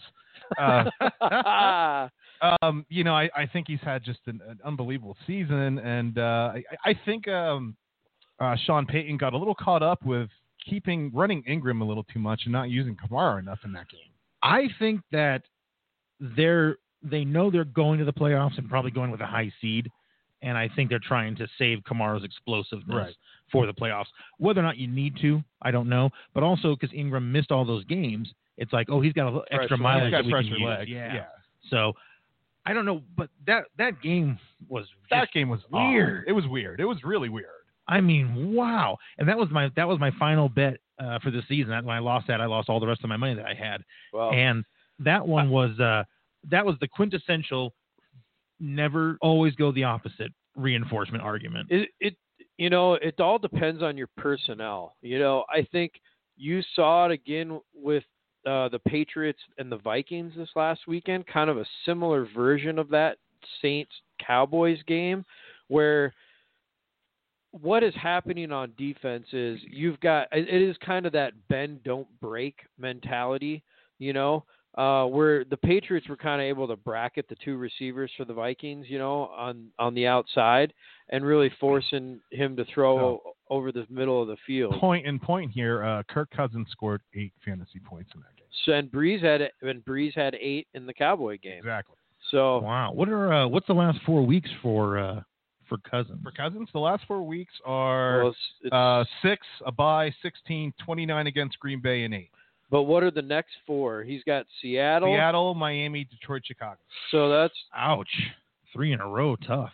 oh, you think those are tough? Yeah, all three of those I, I will think be tough. I think Seattle is tough. Yeah. Miami is at home. I I think that That'll be At a- home, Miami Yeah. has been very good on defense. No, no, it's no, in It's- it's- Minnesota. It's, in Minnesota. Oh, I mean, that- that's okay. that's what I was going to ask you about today they should because roll that the, game. the Patriots have a very big notion for losing down in Miami. Coming, and I know they're huge favorites today or Mhm. tomorrow. I mean, Mhm. but uh, they have this losing in Miami is, is part of the Patriot way over the Mm-hmm. last couple of years. And I don't know, I don't have the stat in front of me, but I, I do know that they lose in Miami a lot. Well, a lot of NFC East teams try to build themselves to compete with the Patriots, yeah. and the problem that results from that is that they're not designed to beat anybody else. Right. Uh, they, they they they end up with Chicago. So well, let's see, uh, bye week. Six, so the playoffs. So so the Chicago week is um, the Chicago week is uh, non-existent um, in uh, in our play because our playoffs don't go to the final week. We don't. Oh, that's week 17? Yeah. Oh, I was thinking that was week 16. Okay. No, that the Bears are week seven. The Bears are 17, so Yeah. Miami is 16. 16. Uh, so that might be. So no, no, no, no. Bears are 17. Detroit 16. Oh, Detroit. I'm Miami sorry, Detroit. 15. Detroit. So Detroit would be your Super Bowl, so that's not bad. Although they do matchup. play, sometimes they play their divisions tough. Is it in? Is it in Detroit or in Minnesota? it says at Detroit, but I thought they already played at Detroit. Hmm. No, they played in Minnesota earlier in the That year. was at I tell you what, that was man, an I would- game for him. That game would make me nervous. And if you're in the Super Well, Bowl, that would make me nervous. well. I'll tell you what. When he played at the, and you got Baker's your other when he option. played Detroit, he only scored six points. Baker's your other option. Yeah. And I picked Baker up because of uh, the bye week, which he did fine. I'll tell you what, Baker's Boy, and I, I- you know the the Browns are playing for pride, so ah, boy, you might want to you might want to consider Mayfield in some of those weeks, man. Boy, Uh, so he's got Carolina, Denver, Cincinnati in the Super Bowl week. Well, I'll give you guys a couple minutes to think about it while I kind of touch on it. But um, I've got kind of my five must starts for this weekend, five must benches for this weekend, and then there's a couple of sleepers that I like as well. Uh, so maybe take a minute or two to think about some guys you like. You don't have to give five, but you know maybe one of each. Um, so some of the must starts for me, I mean, they're all really kind of obvious, but I think you know you might if you're in the playoffs, you have you probably have some decisions to make. You know whether you're you know you've got the number one quarterback and the number four. You know based on matchups and things. So Right. um, I, I'm going with Mahomes. I mean that's obviously a no-brainer. Uh, just the, the things that that guy's been able to do this year has just been an incredible thing. Uh, the second one, I wouldn't necessarily call it a sleeper because it's Aaron Rodgers, but he hasn't been who he's been all you know in the past. He's really, I think he's like about the 10th or 11th ranked quarterback, something Yeah. like that for the year. But I do see him having a huge game with uh, Philbin at the helm uh, this weekend, and they've got a lot to prove just from a pride standpoint. Uh, so I think you see Rodgers going over 300 and three touchdowns this weekend. Uh, I also think you see Kamara come back, uh, have a huge weekend this weekend. Um, I think they're going to use him extensively in this game and then give him a little bit of a break. Uh, same with McCaffrey. You're going to continue to see him get a ton of passes. Uh, uh, you know, run for 60, 70, 80 yards and, and touchdown. Uh, and then finally, we got Antonio Brown against the Raiders. That could get ugly. Yeah. I have a feeling he could get close to 200 yards in that game. Uh, but of who course? Antonio Brown. Really? Because I've been hearing Juju Schuster was a receiver to start in that game. I think a lot of people have. You So- could start either of them in that game, I think. Yeah, I think so too. You know, the only problem is how much damage can they do, and then You got- know at the end they are they left not yeah. playing? So you got to hopefully get get big chunks. But uh, I just see Antonio Brown getting at least a couple touchdowns and 100 yards this week. Uh, some of the guys that uh, I've got in there for bench, um, I put this because it's I, I was on the fence with Aaron Rodgers, right? I think you've seen what he's done most of the year. Is that who he is now? You know, from from a, a fantasy perspective. Um, so I think if you've got Aaron Rodgers, but you've also got like a guy like Pat Mahomes or um, you know somebody that you can put in there over him, I would Mhm. um, in that situation. Uh, then I've got Russell Wilson as my uh, my next guy. I just I got a feeling the Vikings just they just match up really well against Seattle. Uh, it's going to be raining up there. I think it's a low scoring game. I think it's going to be a low scoring game. Um, we'll see though. I, I I don't know about low scoring, but I do don't I don't think Wilson has good numbers. Uh, I think he's under 20 this week. And uh, we'll move into Alex Collins. Uh, he's kind of coming back off some injuries. Uh, I don't think he is going to be very successful with all the different moving pieces they have there in Baltimore. Gus Edwards, kind of his emergence. Ty Montgomery. Uh, there's a lot of pieces that are getting the football and just not enough touches. I, So I I would feel kind of bad last week. Uh, I was talking about Gus Edwards and stuff, and I didn't realize that Alex Collins had gone on the IR.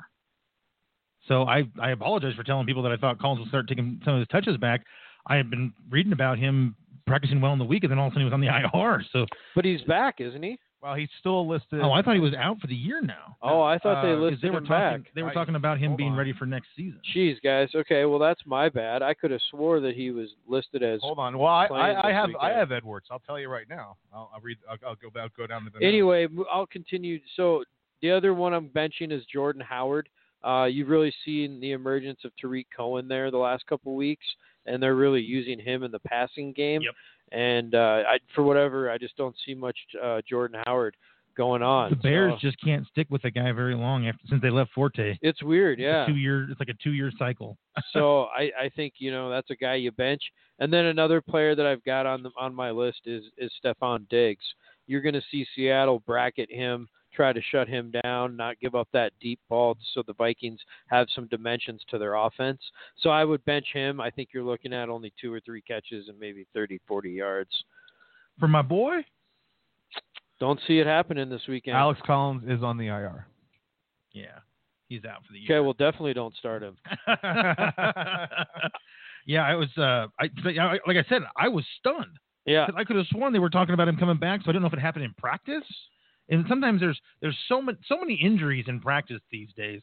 A lot of times we don't end up hearing about. Yeah, there was a couple a couple weeks ago. I had I have Melvin Gordon in one of my leagues, and uh, it was like all of a sudden right before the game they're like, "Oh, he's not going to play," you Yeah. know, and I was like unable to change my lineup. Uh, took a zero there. yeah. Do Uh, you think Justin Jackson is worth starting this week? I do think he's worth starting as a kind of a low end flex play. Like what the heck, heck flex? Yeah, kind of. Um, so some of the guys I, you know, some of the sleepers I do like this week. Um, I like Jaylen Samuels from Pittsburgh. Well, Uh, I think against against that Raiders team that he's going to get. He's going to be your goal line guy. He's probably going to get a cou- couple catches as well. Uh, so I think you're looking at anywhere from eight to fifteen points from well, you know a guy who hasn't played it all season. you So- think of how huge that really is, is that whether or not the people who had James Conner picked up Samuel or not, and the talk is, at least from the coach, which we know we can't trust that, is they're going to do RBBC, but they might. That they're not going to focus on Samuels. They're going to do all the guys they have. Sure. So if that happens, then he becomes not a valuable starter. And I know for a fact that one of the people in my side of the playoff who I would be playing next week if they win, that's one of their players. And if he didn't get Samuel, that severely weakens his team this week, which would be great because if he were to lose and the other guy makes it, the other guy wouldn't really be in the playoffs if it was any other design format other than top two teams of each division. So I'm kind of hoping for a, a bad week for Samuel. You know, not that I care much about Pittsburgh, but uh, yeah, but I, I just play. yeah, way. I don't see it. I think he, you know, he comes out and has a big week. They're gonna, you know, they're gonna be running the football. I think it's all uh, about number of touches. If he gets the majority of the touches, I think he's a good play. Yeah, You just never know that until they go, right? absolutely. Remember, Um, remember that year when they were talking about how they were going to run C.J. Spiller, all, you know, until his legs fell off, and then he got like Yeah. I think he ended up having like 97 carries for the season. And you're like, mhm. you never even tried. Like it's like Demarco Murray with the Eagles. You know, you're like Oh, you never yeah. you never Yeah. let him play enough to get any good. Yeah, I, I so when I talk about sleepers, I, I usually consider that kind of like a high end flex play type deal. In this situation, I think Samuels is actually a high end number two. Uh, I think he's a great guy to play this week just based on his matchup.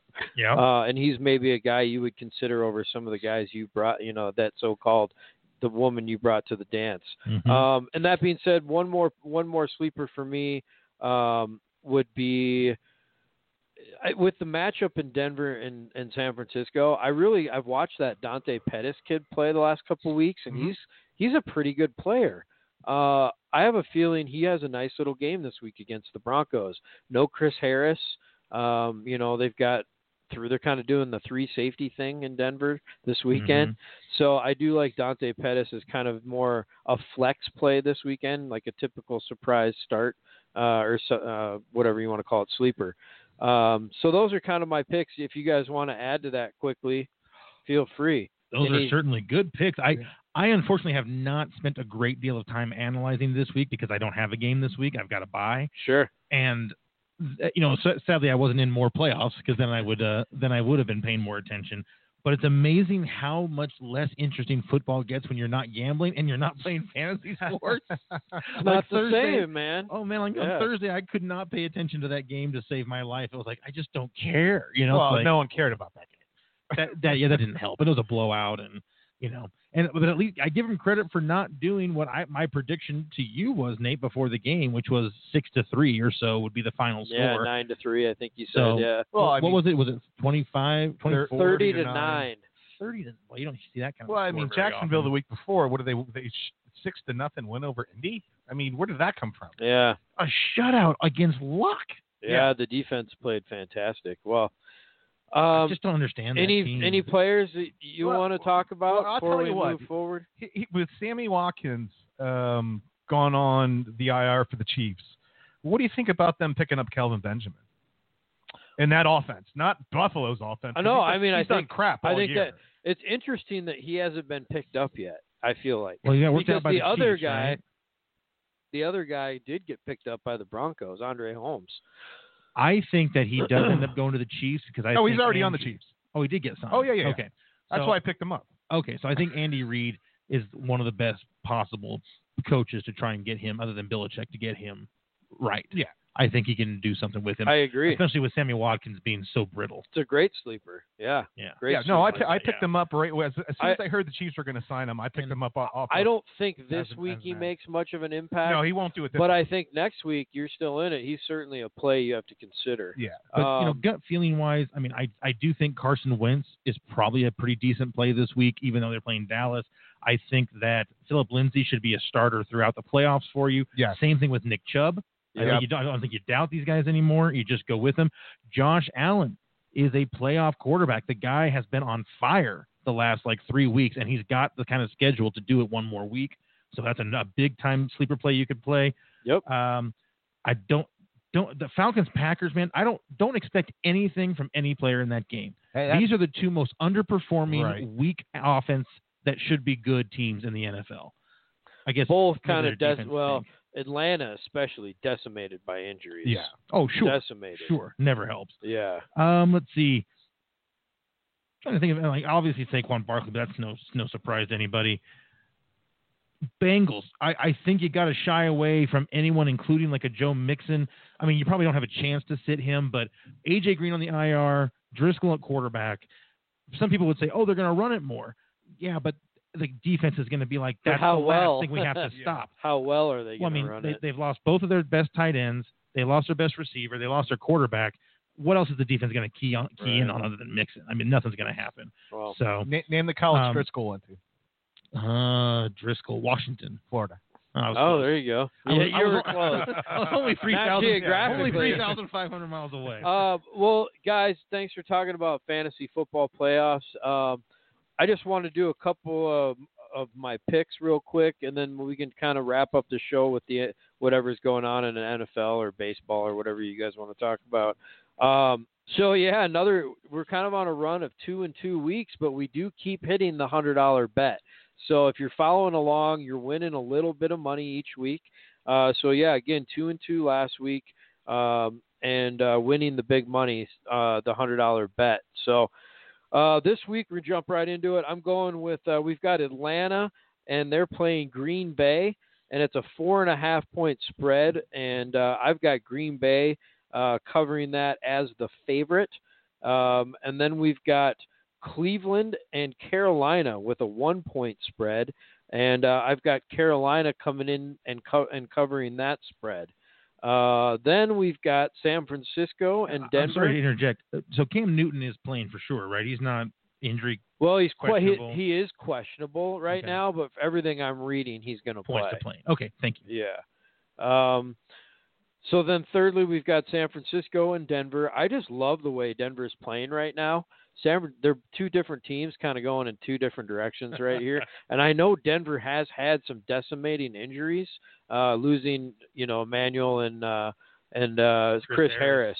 But I think the young guys are able to step it up, and they're able to kind of pull it out this week. So I got Denver covering. And then finally, I've got the Minnesota Seattle game as the bonus game. And uh, I know I usually do an over under, but we've got a spread of three. Minnesota, the underdog. I'm going to take them. And we're going to go big this week, fellas. We're going 200 bucks. Ooh, Nice. We're going to change it up. We've had so much uh, success with that big bet, so we're going to roll it and uh, follow along with your bank rolls. We're going to win you some more money by the end of the year. Uh, thanks for uh, listening in, guys, on that. What do you think? How interesting do you find it that the Broncos, as players get hurt and the backups come in, some of these units seem to get better. Like the offensive line seems to have improved. The linebacking core seems to have improved. Uh, it's the receivers are made. Just I- interesting how that's happened. I think you probably had a number of guys that were comfortable, Yeah. I, I'd agree on that point. and I Plus, think the guys that are in there now are hungry. Yep. That's a great. I think you're I- right. you know, I think for the Broncos coming off the Pittsburgh one, have to go to Cincinnati and play that earlier game. For Cincinnati to be so decimated and have Mhm. no crowd at that game was a godsend for, for and, the Broncos. and I what a agree. huge and what a huge chip off the shoulder or, or chip off the block or not. I think of what I'm trying to actually what the term is, but Chip off They- the old block. well, the, the monkey off their back. Oh, They won on the road. They won early. All that stuff that's been a big problem for them. They were able to shake that. And uh, I mean, how crazy would it be if we're sitting here next year looking at a Broncos team that's doing really well and saying, "Oh, thank goodness they didn't they didn't uh, get rid of Vance that like like I had been begging for." everybody's been calling. yeah, for his everybody's head. been calling Yeah. for his head. So good for Vance. Uh, he's he's been successful three weeks in a row. Let's see if he can continue doing it this weekend. I mean, it, it's, Yeah, it's I- the 49ers. I mean, I'm they not- ought to win. I'm not They part really of that. I'm not win. part of that group that says lose to get a better draft pick. I'm like, no, I think we've got the talent. Let's try and make. I mean, they've got a really legitimate shot shot at the playoffs here. They can win out. They, Yeah. they almost are a, almost a lock if they win out. Even a nine seven. You know. All right. Hey, everybody. Thanks for listening to us. Please remember to go to thesportsoffensive.com to check out prior episodes and other things about the show. Please tune in and check out the newest episode of The Alien Offensive. And everyone, have a fantastic weekend. offensive out. How hungry are you? Well, McDonald's has a breakfast sandwich for all hungers. Are you hungry, hungry? Try a sausage McMuffin, just a dollar. If you're man, I am hungry, hungry, try a sausage McMuffin with egg for three bucks. And if you are new heights of hunger, hungry, try our new triple breakfast stacks. A tower of sausage, cheese, egg, and bacon on your choice of a McMuffin, biscuit, or McGriddles. See? A breakfast sandwich for every hunger. Price and participation may vary. Limited time offer. Cannot be combined with combo meal.